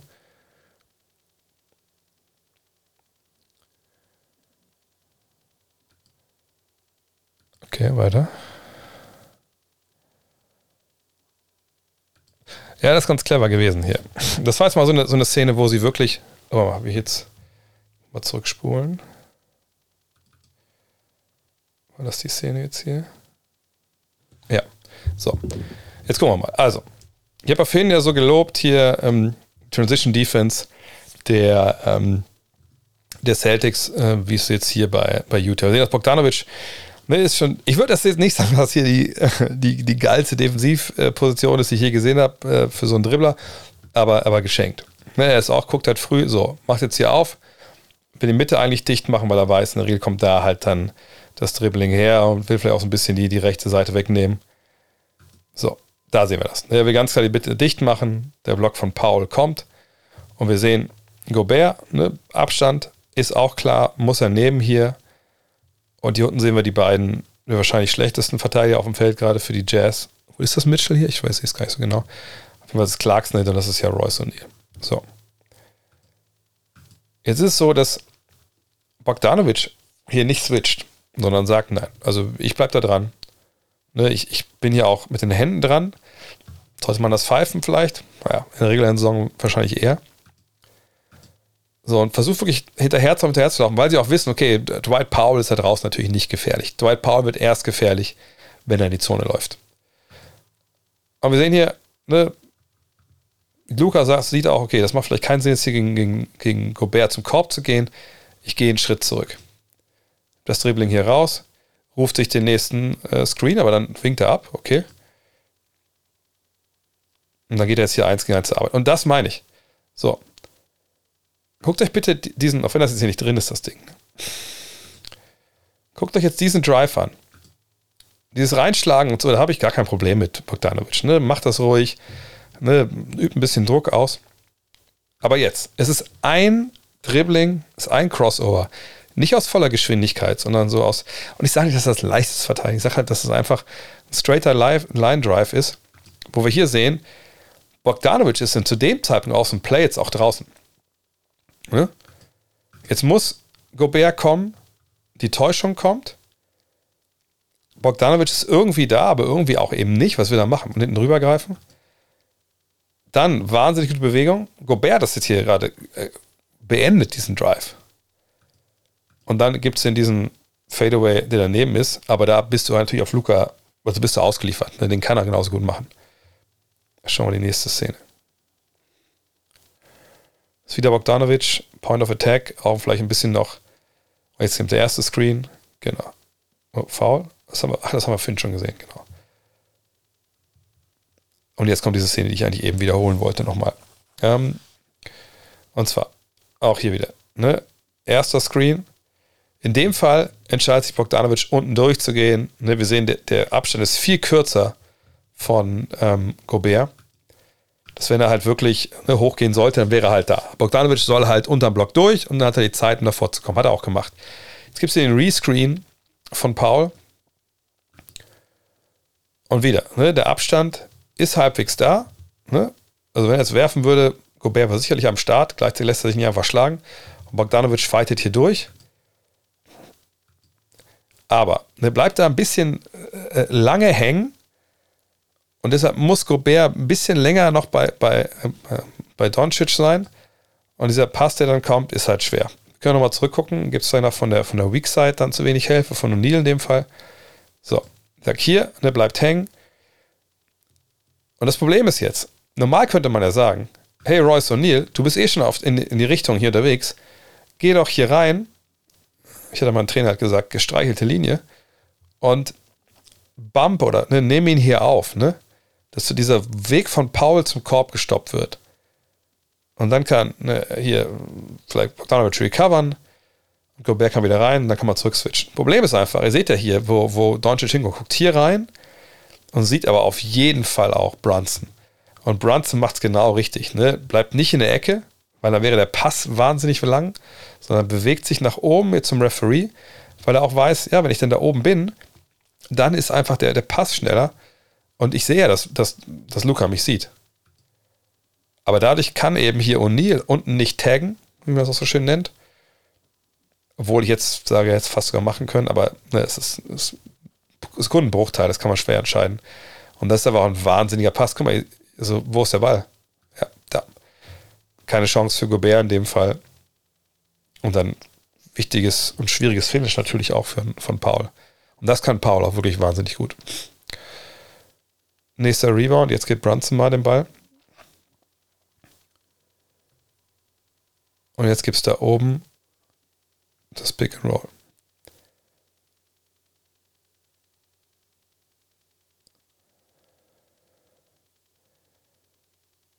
Und ich meine, nur mal jetzt die Tatsache.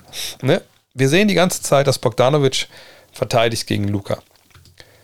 Mal würde man sagen, beste Spiel des Gegners, beste Verteidiger, dann Deal. So, hier ist es aber jetzt so, nein. Das ist eher ein Verstecken von Bogdanovic oder so, dass man ihn ein bisschen nahe reinbringt. Jetzt sehen wir, Brunson will er dieses Matchup haben. Deswegen gibt es diesen Screen von, von Doncic. Der will weggeben von, von O'Neill dem Fall gut verteidigt im Sinn, obwohl er da die Tür aufmacht, was eigentlich passieren darf. Und dann ist es trotzdem ein schwieriger Wurf, den, den, den Brunson einfach nicht macht. So, ein paar Szenen haben wir hier noch. Wieder Bogdanovic, wieder früh drauf. Ne? Und der Screen, um ihn auf Clarkson zu holen. Auf jeden Fall. Ne, Clarkson, und das ist jetzt hier die Taktik, ne, die wir zum Beispiel von, von Steph Curry auch gesehen haben gegen LeBron James für den Finals. Das ist Taggen, Tag and Go. Ne? Also Clarkson geht hin, ja, ich bin da, Luca, ne? Eigentlich auch wirklich mal ehrlich ist, also ein ziemlich, ziemlich trauriger Versuch, ihn irgendwie aufzuhalten. Normal, wenn er Stephen Curry und der ist rausgegangen, ein bisschen Brust an Brust, wirklich reingegangen in den Space von LeBron, dass der vielleicht einen Schritt zurückgeht, das macht ja Clarkson. Clarkson macht ja, wisst ihr, wie Clarkson hier aussieht? Kennt ihr dieses Video von, von diesem Typen, ist bei Liverpool oder was, der die Leute da kontrollieren soll? Das, das ist die Defense, die Clarkson hier gerade spielt. So, und jetzt ist ähm, Luca zurück bei Bogdanovic ja, ob man den Wurf jetzt so nehmen muss, weiß ich nicht. Aber sicherlich die Defense nicht aufgezwungen, das so zu machen. Aber gut, das ist ja eh eine Schlussphase, wenn ich mich jetzt richtig erinnere, die nicht so richtig gut war von, von den Dallas Mavericks. Von daher vielleicht sogar die falsche, die falschen Szenen, die wir uns hier angucken. So, Foul, ja, come on, geht's ein bisschen weiter über Basketball jetzt hier? Okay, Replay, was war das denn? Ach ja, na gut, da wird jetzt, da wird noch was gemacht hier. Nächste Szene, wir haben so viel Zeit. Also, wer geht rein? Früher Screen da oben von Paul. Und wieder, ne, ich hab das gesehen. Habt das gesehen? Hier, Reggie Bullock sagt, pass auf, hier, ich komme zum Block, ich äh, bringe dir hier Jordan Clarkson. Und Luca sagt, nee, nee, nee, ich habe eine andere Idee. Aber auch da, ne? Er bringt Clarkson, weil Clarkson der abstandsschwächste Verteidiger ist. Ich meine, was, was soll man dazu sagen? Ne? Jetzt ist es ein Pick and Roll. Seht das hier? Und Bogdanovic macht es bis dahin gut. Rennt vorbei, ne, schnelle Füße. Gobert hilft ihm, dass er diesen den Abstand, den er noch hat, zu, äh, zu Doncic halt kitten kann. Jetzt hat er ihn. So, und spätestens jetzt ist für Gobert klar, okay, ich kann zurückgehen zu Paul, dass der hinten durchläuft ne, weil Weakside stehen die Schützen. Da kann auch kommt wenig Hilfe. Jetzt geht er zurück. Bogdanovic hat eigentlich das 1 gegen 1 da jetzt. Und was Bogdanovic machen müsste, wäre eigentlich Richtung Baseline zu kommen, um wenn überhaupt was zu zwingen, halt Doncic zu zwingen, dass er ein Fadeaway nimmt oder zur Mitte zurückspinnt. Und das kriegt er halt nicht hin. Er fällt da sogar halbwegs noch aus, aus, dem, aus dem Defensive Play raus. Und was, was willst du da noch machen dann als Verteidiger? Also Center dahinter. Ne, also auch wahnsinnig gut natürlich von Doncic, aber das sieht einfach nicht, nicht gelungen aus, was wir da halt sehen von, ähm, von den Jazz. Hier können wir jetzt Werbung sehen. Okay, das wollten wir eigentlich nicht. Gehen wir mal weiter. Noch zwei Possessions haben wir hier, glaube ich. Genau.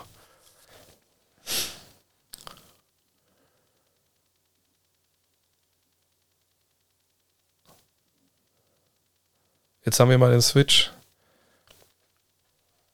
Okay. Also das war natürlich dann mal jetzt äh, was, was wir jetzt noch nicht gesehen haben in der, in der Situation. Hier. Block kommt hoch. Ne? Paul. Switch. Direkt. Und jetzt aber dann ne, ein Doppeln am Ball und dann das Rüberrücken der, der, der zweiten der Hilfelinie halt. Zack. Aber auch da muss man sagen, also was genau war da jetzt der Plan? Ne? guck mal dieses Loch an, was es da gibt. Also, was genau war jetzt der Plan? Also, war das abgesprochen, was Bogdanovic da macht mit Gobert oder nicht? Ich glaube, wenn es abgesprochen war, dann haben sie es unfassbar schlecht gemacht. Und dann würde ich auch bei euch sagen, würde sagen, also da hat, also was macht ein Gobert da? Wenn es nicht gecallt war, und ich würde sagen, dass das nicht gecallt war, dann ist das ein, ein, ziemliches Audible, sagen sie im Football. Also ziemlich eine eigene Entscheidung des Spielers, von dem Fall Bogdanovic zu sagen, nee, wir machen das mal, machen es noch ein bisschen anders, weil der Passweg ist komplett offen die zweite Help-Linie ist nicht da. Und sie haben entweder Glück, dass sie da jetzt faulen, also früh genug faulen, ähm, dass, da kein, dass da kein End-One gibt. Weil jetzt hier. Also, was genau war da defensiv los? Das, das, das ist, also das, Moment als Trainer war ich wirklich, war ich da ein bisschen fassungslos daneben stehen, was da jetzt los war. So, nächste Szene hier.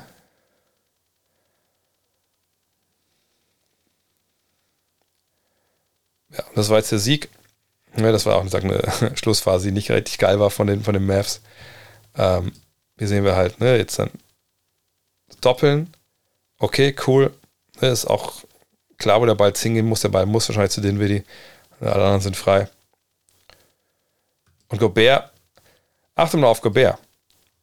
Gobert beobachtet natürlich alles und sieht, es geht in die Richtung von Dinwiddie. Und er weiß noch 1,7 Sekunden und weiß genau, okay, ich muss rausrotieren auf Dinwiddie.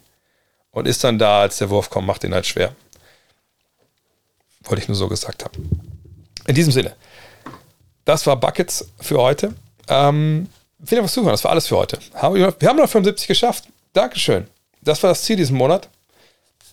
Da bin ich artig, das freut mich, dass wir es gepackt haben. Aber da war auch ein bisschen sehr viel. Wie heißt das? Scamming dabei. Aber das ist leider so.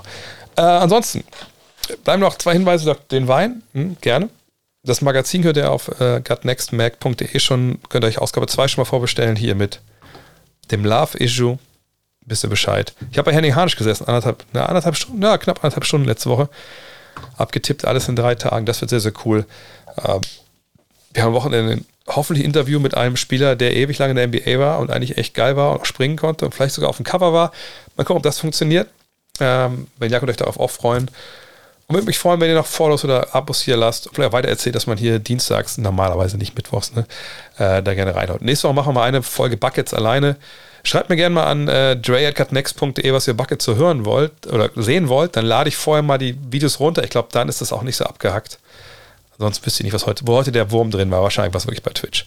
In diesem Sinne, vielen Dank fürs Zuhören. Bis zum nächsten Mal. Ciao.